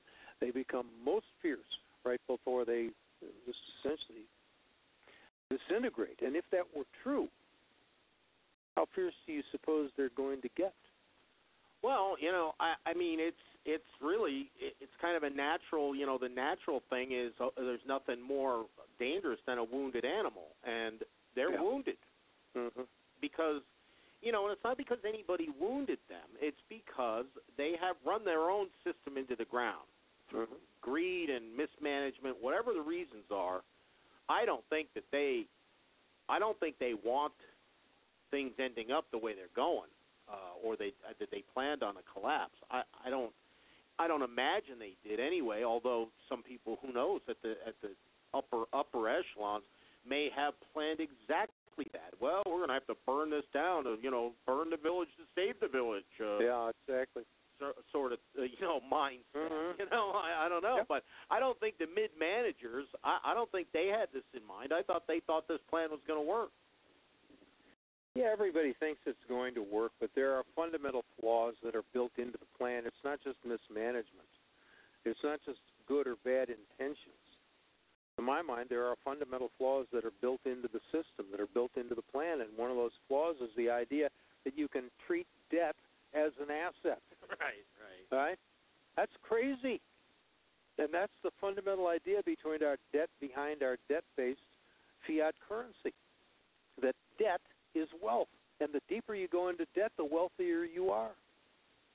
Well, I agree that it seems that way, but it's just a situation of getting your MasterCard and your Visa and your American Express and maxing them out, and then getting your parents' MasterCard, Visas, and, and American Express and, and forging signatures and maxing them out. And it makes it, oh, yeah, it looks like you're doing really good. You got the swimming pool and the new Cadillac and all the rest of that. And, but what you've really got is a massive debt, and one day that debt has to be paid or written off. Well, I'm and either wondering- way, the economy goes down when that happens. Well, and because of of the fundamental flaw that you know debt is assets, and if you could just write off the debt and say, okay, look, we're going to forgive everybody's debt and reset, and let's just do start over. Okay, but you know, people with debt probably would like that idea, but people who have all that a- those assets from that debt, The paper assets. they're not going to like that so much. No. For example, the national debt right now is allegedly $18 trillion. Well, let's suppose that they can just wrote off the debt. The, in the Bible, they had a jubilee every 50 years where they wrote off all the debt in the Old Testament, just canceled it all. And if you had been a lender and you'd lent somebody 20 ounces of gold, guess what? You didn't get your gold back. Right? But because the debt was in gold, the gold was still there in the community. It just shuffled it. It, it took it from uh, the banker and gave it to some ditch digger. Right? But the gold was still there in the community. The gold didn't disappear. When we deal with the system we have right now, if we cancel the debt, which is made out of paper and promises, that's all that is, the correlative paper debt assets. Somebody's got a piece of paper that says Bob is promising to repay Sue, you know, hundred thousand dollars. Cancel the debt. She has a piece of paper that she treats as an asset. That becomes worthless. Can't cancel the debt without canceling the paper assets. Maybe You can't collapse $18 trillion worth of debt and $18 trillion worth of assets without tearing this country apart. Let's take a break for some commercials. I'll be back with Frank Steffen in just a moment. Please stay tuned.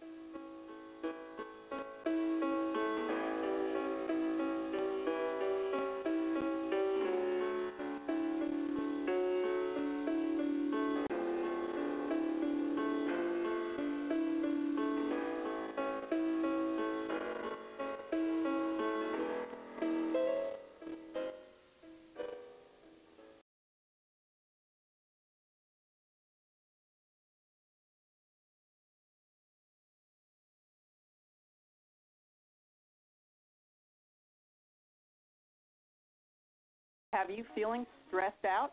When life is too much to handle, use Apothecary Herbs Emotional Stress Formula.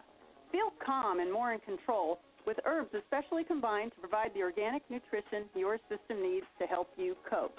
Complete instructions for maximum benefit and a money back guarantee. You've waited long enough. Call Apothecary Herbs now. Toll free 866 229 3663. That's 866 229 3663. International callers dial 704 875 8010 or order online at the 3Ws.thepowerherbs.com.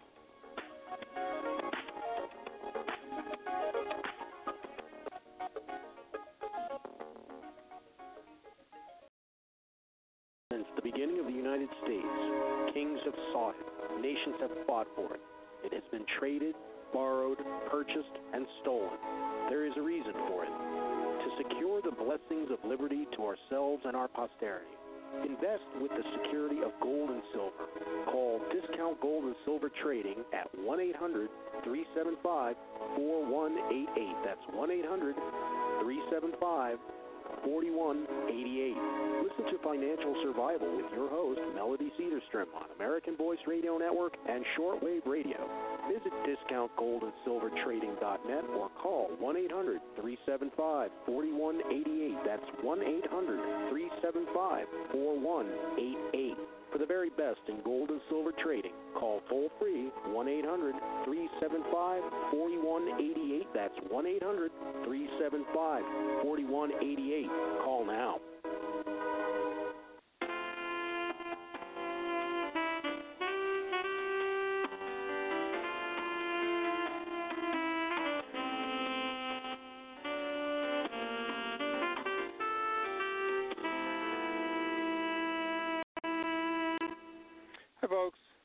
Alfred Adask. This is Financial Survival brought to you by Discount Gold and Silver, 1 800 375 4188.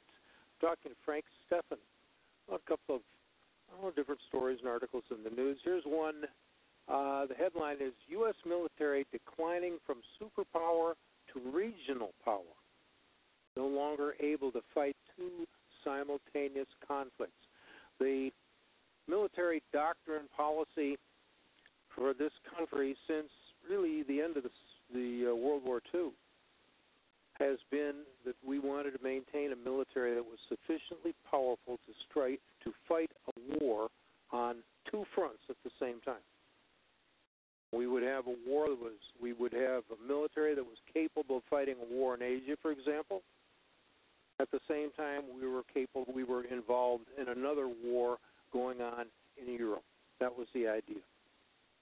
However, the Heritage Foundation released a new study and it says the U.S. military is shedding so many troops and weapons, it is only marginally able to defend the nation.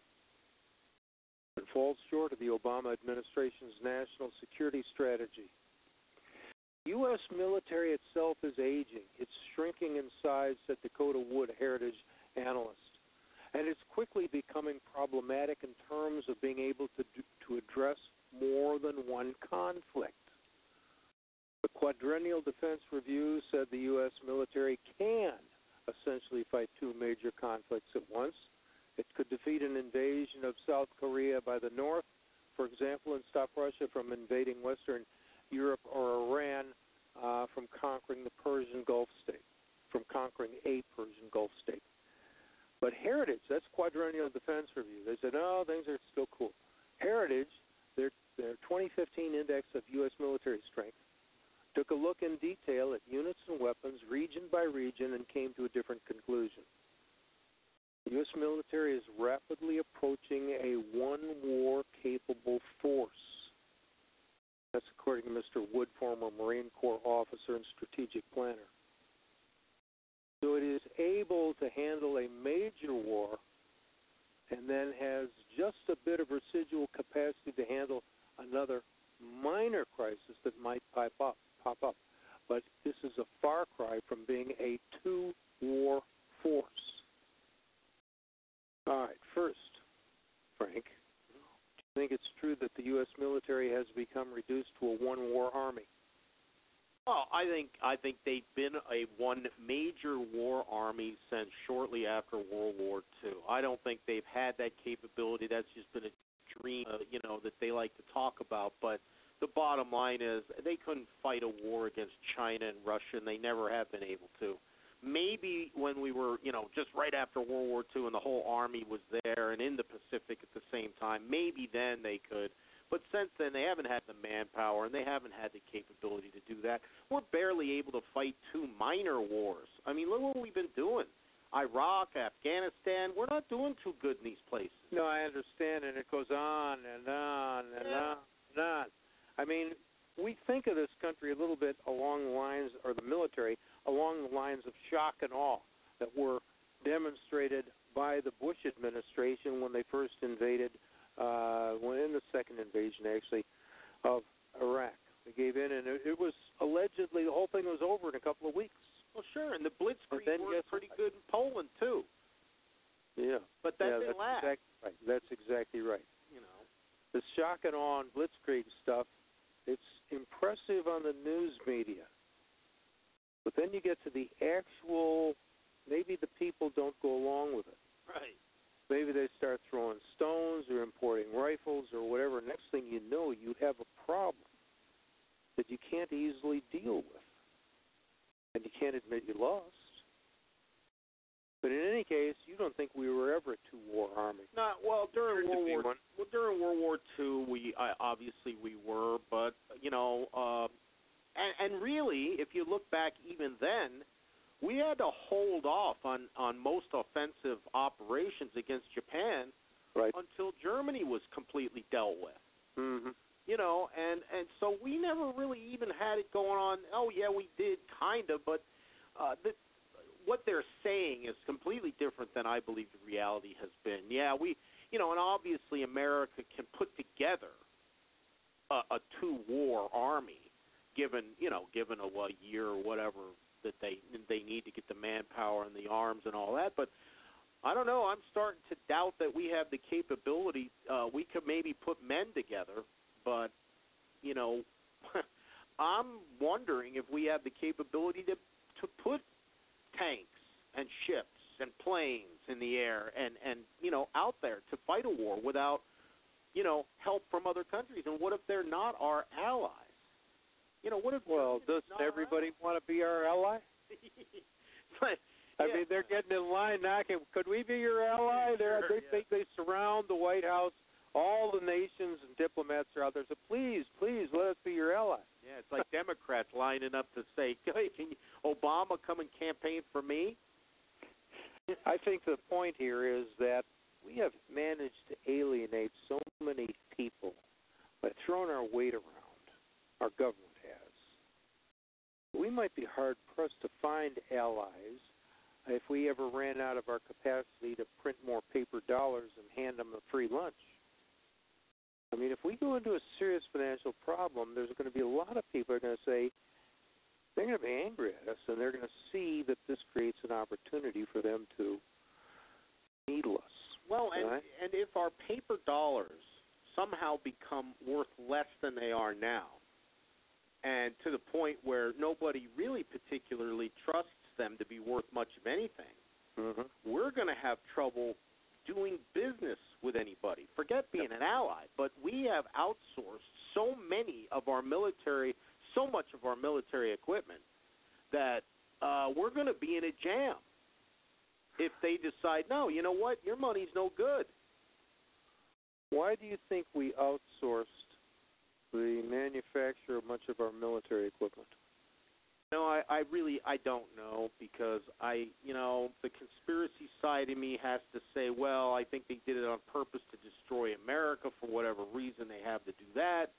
But then on the other hand, you know, gosh, that's you know I can't prove that, but I, I can't imagine how they could make such blunders on such a large scale as national defense and meanwhile we don't have any jobs and you know i'm not saying that i you know support necessarily a war economy but geez building tanks is better than being on welfare Yeah, I agree with you. I wonder if the reason they outsourced the manufacture of at least some military equipment is because the government really just recognized it's going broke. And they said we got we can't afford to have military stuff made by Americans. They charge too much. We're going to have to have this made by some third world country or second world country, which is, which is another question for another time. I got a rough idea what the first world countries are.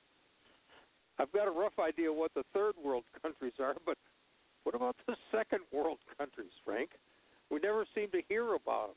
It sounds when you think about it, maybe that's a good place to live. Nobody's nobody's invading, nobody's expecting a war, a revolution, economic collapse. Uh, maybe it's the best of both worlds. Where do we find the yeah i second don't know where they're at though yeah, neither do I.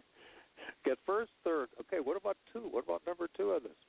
But back to this idea is did we outsource because we were broke? And we already understood this 10 years ago or more? I don't know. You know, I think there's this other thing too that you see it out of the Federal Reserve and out of the uh, you know when they talk economics, the government or the Federal Reserve, they don't talk about exclusively what's best for the United States, what's best for the United States. They Yeah. are now talking about what's best for the world, That's what's right. best for Europe, what's Yep. best for Asia. And I think part of this outsourcing was that there is a lot of money involved, and they're trying to pass it around to their buds because that's the only way we have friends is to buy them. Yeah. Yeah, it's kind of like a party. As long as there's free food and free beer, I guess everybody will show up. But if you're going to throw a party and charge everybody, Right. Probably you won't see that many people coming over for the uh, barbecue and beer. Uh, but free will always attract. You can buy a lot of friends with, uh, But what with it's free done lunches. is created a real national security problem because if we run into a war and we run into a situation where uh, our partners, for whatever reason, whether our money's collapsed or they're just mad at us, they decide we're not building anything for you anymore. uh, it's going to be tough to fight a war without tanks and airplanes and and all that. Well, I think we're backed up with atomic we- nuclear weapons to the point where no matter what happens, if we've only got 50 people left in the army, all right, as long as uh, 25 or 30 of them are sitting at consoles that can launch nuclear weapons, probably not a good idea to mess with us. But if we can't be the world's policeman, if we can't engage in two wars, and maybe- we never could, but if the perception emerges we can't engage in two, then it probably follows we're going to be very reluctant to engage in the first war because we can't afford make a mistake. We don't have a throwaway war Right. anymore. When we can do two wars, we can throw away the first one. We can invade any place, and we still got enough left for another war. But if we've only got enough for one war in the first place, if that's the perception, we don't have a throwaway war left. And we better, oop, I don't know, should we invade? Should we go back into the Middle East? Or maybe better wait. How about the Ukraine? No, better wait, better wait. If we're not playing world's policeman, are we going to see other nations move in and start to and launch their own invasions that they might not have been able to get away with earlier? And now they're going to say, okay, U.S. can't do anything. Let's invade You know, Taiwan. I think there might be regional things like that, but I think for the most part, the big players like China and Russia and those guys, I think instead of invading, I think they're going to come in and start doing business. I think that's what they'll do before they invade. They'll start cutting out the financial legs of the U.S. dollar first. Yeah, and that's already taken place Right. to some degree. Yeah. I mean, there are reports, and I don't have them here in front of me, but Russia and China have made dramatic moves in the last six months to divest themselves of U.S. dollars and buy more gold or buy whatever or just shore up whatever problems they have. But they've tried to get away from U.S. dollars to a significant degree. And all that does is just say, look, the dollar is moving away. It hasn't lost the status of world reserve currency, but that status is not as strong, not as powerful as it was a couple of years ago. Well, and think about how much more profitable it is to do things that way, to basically conduct an economic war rather than a physical war. You know, I mean, it, it costs a lot of money to have a war. Yeah, I know. You know, And not only that, you might wind up bombing some of the plants that are making some of your own tanks. sure. Can't do that. So it's easier just to do, you know, the economic warfare. Are we more likely to see economic warfare in this world than we are to see nuclear war? I think so. You know, because like you said, I think it to some degree it's already going on, and you know we haven't really been fighting wars per se. We've been doing the shock and awe, and then doing an occupation. Yeah. And occupations uh, don't ever work. Okay, they don't ever work. Uh, not not a forced occupation. Now, if you can make friends with the people and get them to accept you, that's a different story. But if you're in there just hammering people's heads around, saying, "Hey, we're here and you're going to do what we say," by golly, and that's the way it is, that never works because there's always somebody behind a bush willing to, you know, I don't care. I'm I'm going to kill. I'm going to kill Yeah, one or right. two of you, and right. uh, I don't care if you get me. And there's somebody else back here going to do the same thing, and that's a miserable place to live. Yeah. Uh, when you're the one, you know, hey, they know about it in Afghanistan and Iraq. It's it's you occupations just don't work. They don't ever work. They never have, unless you can get the people to accept you. I agree. And how do you get them to accept you by giving them free stuff? Yep. Give them Coca-Cola and Hershey bars. That's that's the secret of success. And nylon, nylon. Nylon, nylon, yeah, nylon. yeah. That's. That was another one. All right. Well, where are we, Frank? And a half. Yep. Anything you'd particularly like to add right now? Something cross Well, no, other than you know the Ukraine thing, I think people really need to stay on top of it. Need to talk about it. Need to, you know. For Ultimate Cellular P90. Two weeks, six problem, and I really six five eight three three three, and let them know you heard it on American Voice Radio. Our media just isn't, you know. If anything, they're being supportive of it. Yay, we've overthrown another government. Whoopee. Yeah, I don't understand. I agree with you. I think the Ukraine is a. And how do you? You look into it, you study yourself, make up your mind on what you think is right here. But if you do agree that the Ukraine is a terrible problem, right? Potentially, we got the United States on one side, Russia on the other side, and they're separated, you know, by not much. There's not much to keep them apart. If you agree with that, what do you got to do? You got to contact your congressman, your senator, whoever, and make it abundantly clear: get out. Yep. Whatever your plan is for the Ukraine, it is not worth risking a third world war. Get out. Bring the troops home. Bring the undercover agents home. Bring the CIA home. Then put them on welfare. That's my. Uh, There you go. all right, we're out of time, Frank. Thanks very much for Thanks, sitting Al. in tonight. That's Frank Steffen. He again from American Voice Radio. I'm Alfred Adask. This is Financial Survival. See you tomorrow. Bye bye. I work all night, I work all day to pay the bills I have to pay. Ain't it sad? Still, there never seems to be a single penny left for me.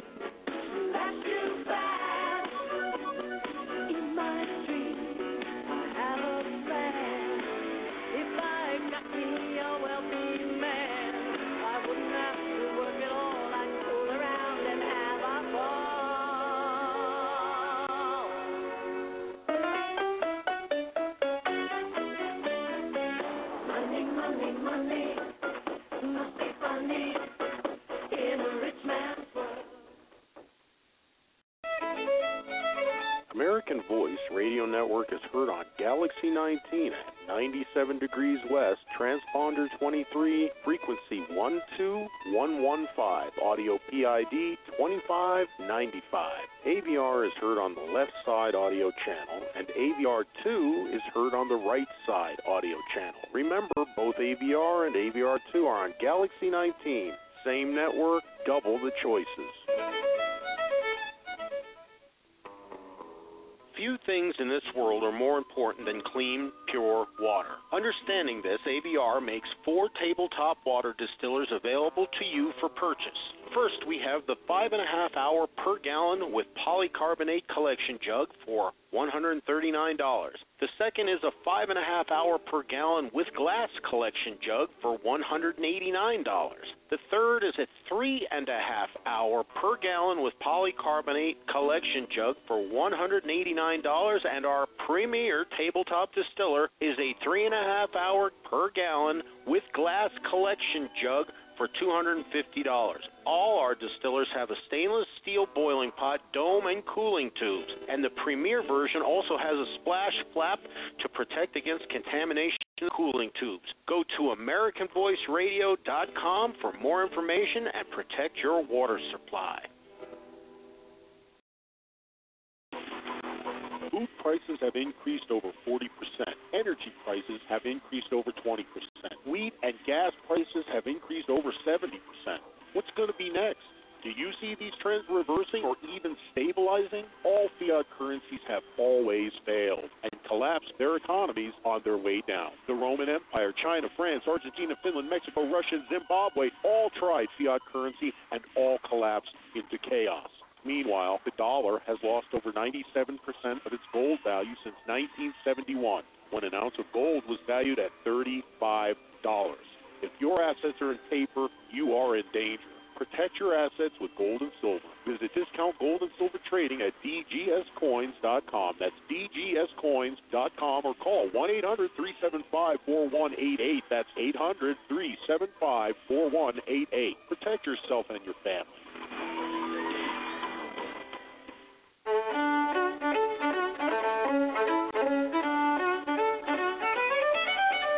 Studies have shown that the farm soil we get our vegetables from is dead, meaning it is depleted of minerals. Sulfur is a mineral.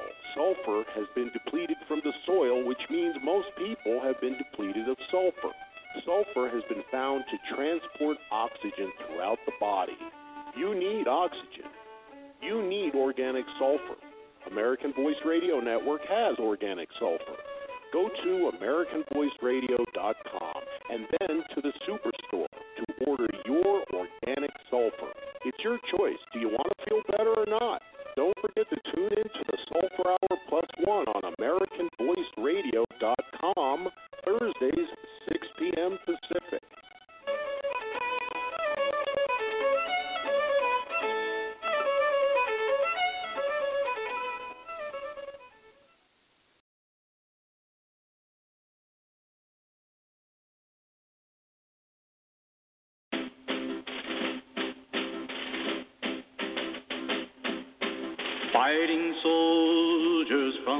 sky. Fearless men who jump and die, men who mean just what they say, the brave men of the Green Beret.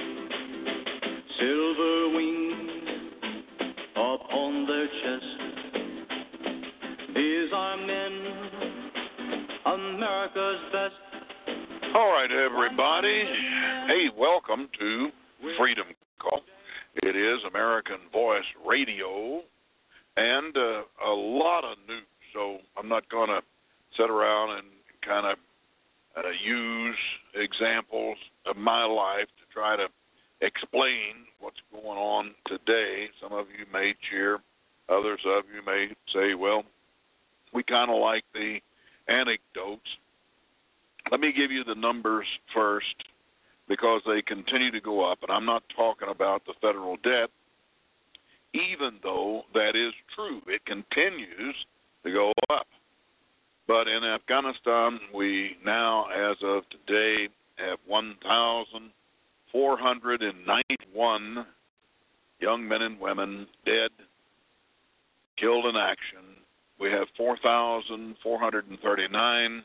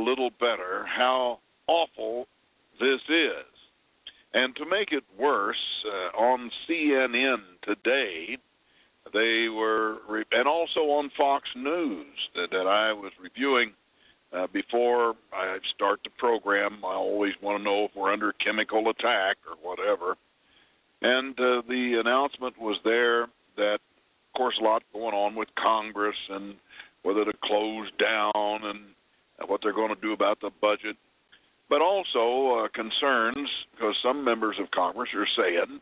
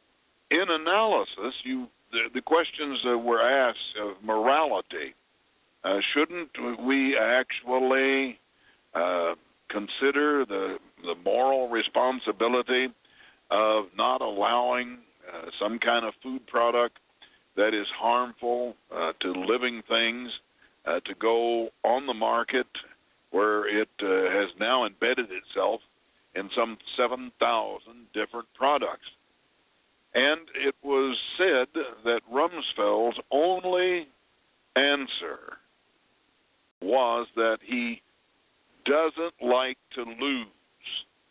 So he bought up all the attorneys, he fought, he even bought the director of food and drug so that he could win. And Americans have lost. So I don't care to hear what Rumsfeld has to say other than uh, someone ask him questions about his moral responsibility and the criminal uh, charges that could should be filed against someone who uh, knowingly purposefully poisons uh, Americans and others who eat our products. All right, let's jump uh, ahead to the Supreme Court. Uh, the Supreme Court today has uh, okayed the Westboro Baptist Church in Topeka, Kansas, and uh, with only one dissenter. Uh, they, the Supreme Court of the United States, ruled that uh, it is all right for uh, members of the Westboro Baptist Church to go across the United States and demonstrate in the burial of American fighting men and women. Now, this, of course, is a controversial Kansas based church. Having attended the University of Kansas, I was sorry to see the leader of the Westboro Baptist Church. I don't think there's much Baptist there, but he was wearing a, a KU uh, shirt Kansas University, and I thought, gosh, you know, what bad advertising. Anyway, uh, the Supreme Court ruled that the First Amendment protects Westboro's uh, right to stage these protests outside of military funerals. And uh, the uh, leaders of uh, the Westboro Baptist Church uh, says that they will now quadruple the number of anti-gay protests at military funerals around the country in the wake of this Supreme Court ruling. Now, this is the news as reported by ABC News. Quote, we are trying to warn you to flee the wrath of God, flee the wrath of destruction. What would be more kind than that? Now, this is a fiery Margie J. Phelps the lead legal counsel for the Westboro Baptist Church, and the daughter of the Westboro Baptist pastor, whose name is Fred Phelps. She says, We have not slowed down, we will not. Anyway, it was an 8 to 1 decision. It upheld an appeals court ruling that threw out a $5 million judgment for Albert Snyder who sued the Westboro Baptist Church after it picketed the funeral of his son, a named Matthew, who was a Marine, killed in action. Westboro Baptist uh, Margie Phelps said she expected the Supreme Court outcome and said the only way for a different ruling is to shred the First Amendment. Phelps is the lawyer who argued the case at the Supreme Court Kansas Attorney General Derek Schmidt says he's encouraged that the ruling is narrow in scope. But Schmidt also called it a disappointment for Kansans who have endured for so long the embarrassment brought upon our state by the church's conduct. And uh, if you haven't seen, uh, probably by television news, this uh, Westboro Baptist Church protest, uh, it had. Can you imagine? You have a family member. That family member is a military uh, uh, person and is killed in action.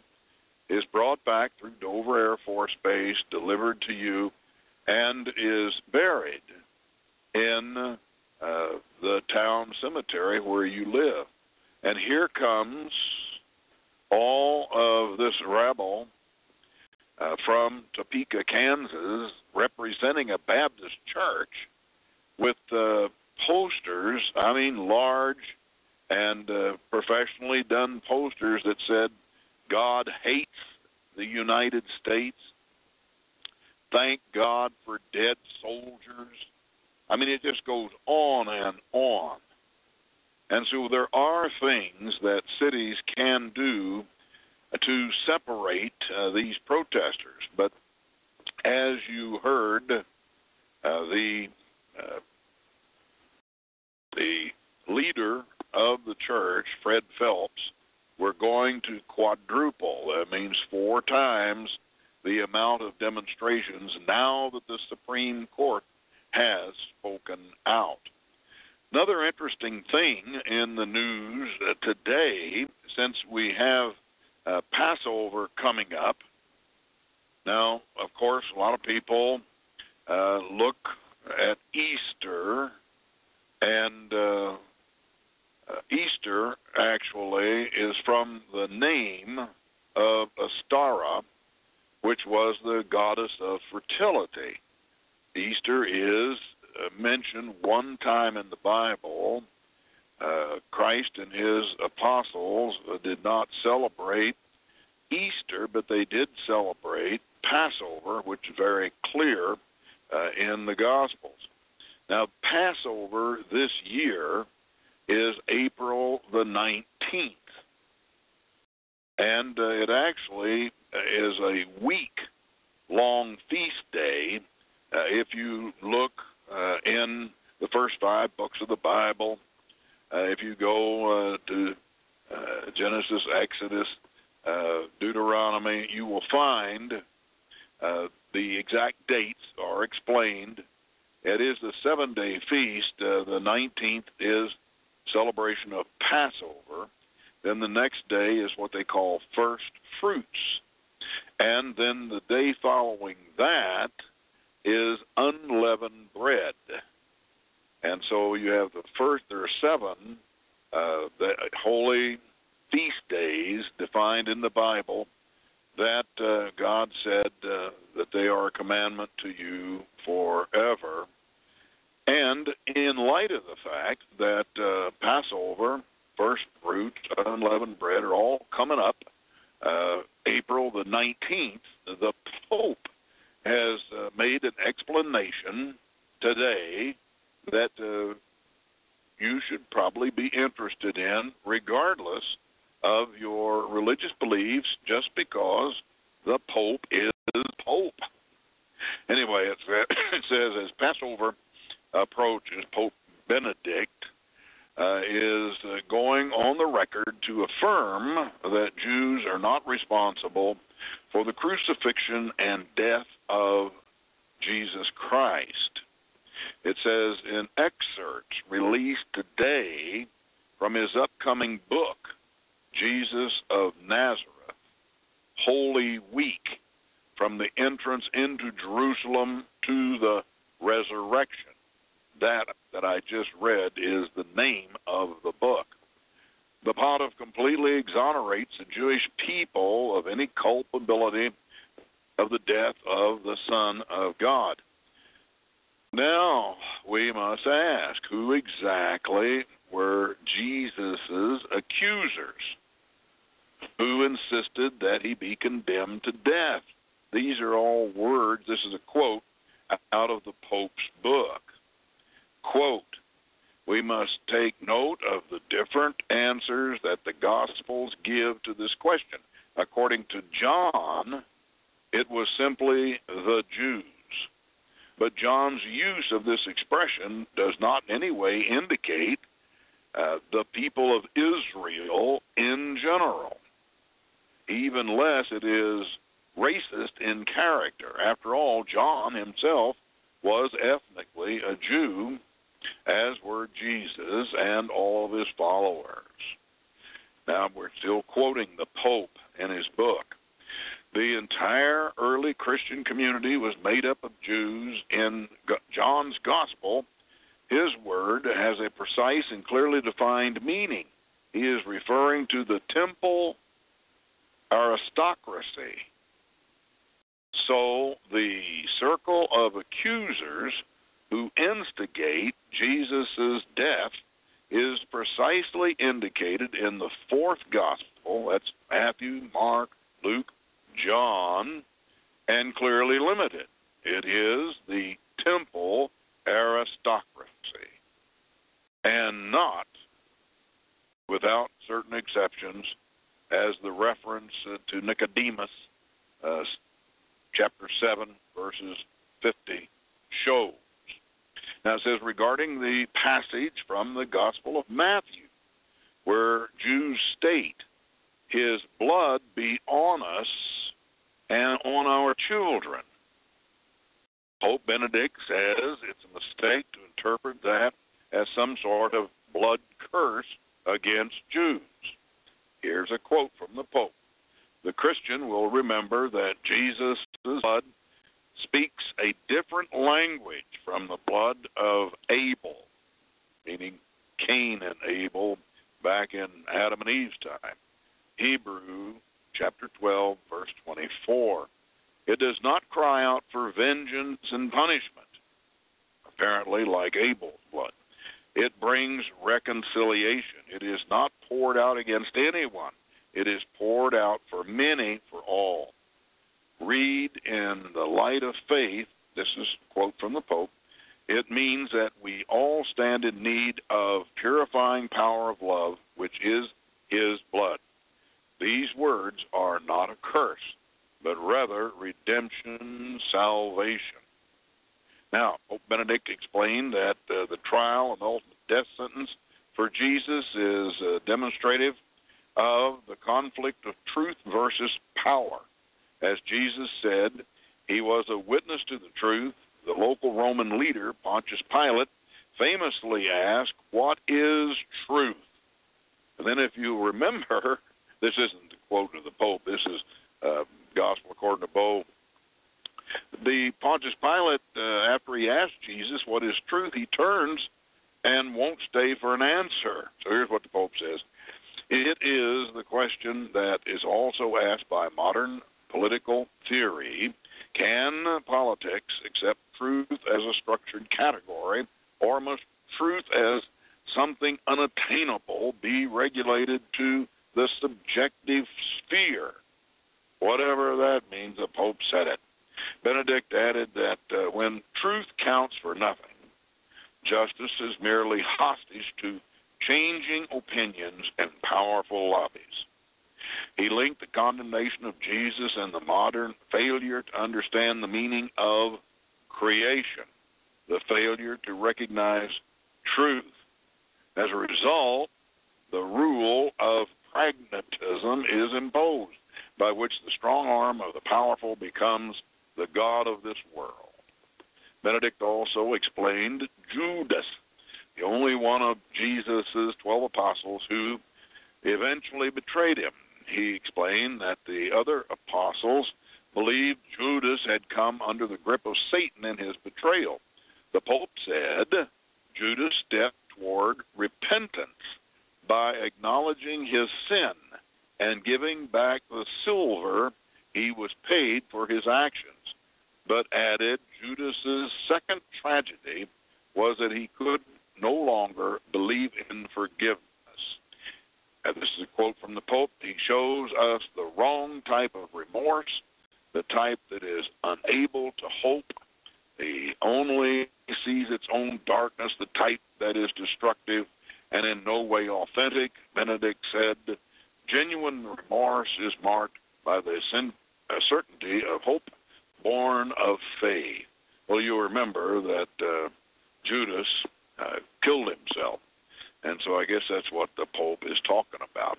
Anyway, as uh, Easter, as uh, as most Christians prefer to call it, uh, Passover, as the rest of the people would probably call it, uh, comes upon us. And again, the actual date for Passover uh, is April the 19th. Uh, in your discussions, if anybody mentions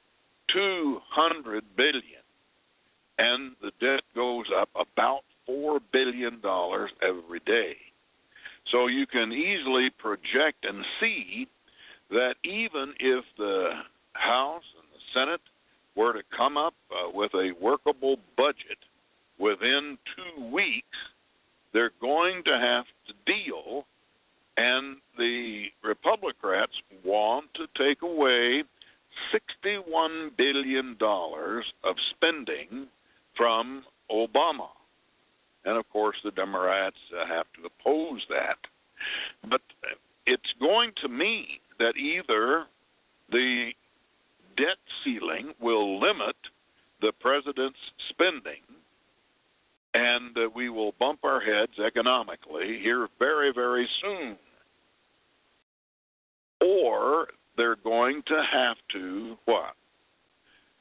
Make a law that pushes the debt ceiling even higher, which is probably what they're going to do. Because you know as well as I do that uh, with uh, over 1.3 trillion dollar deficit,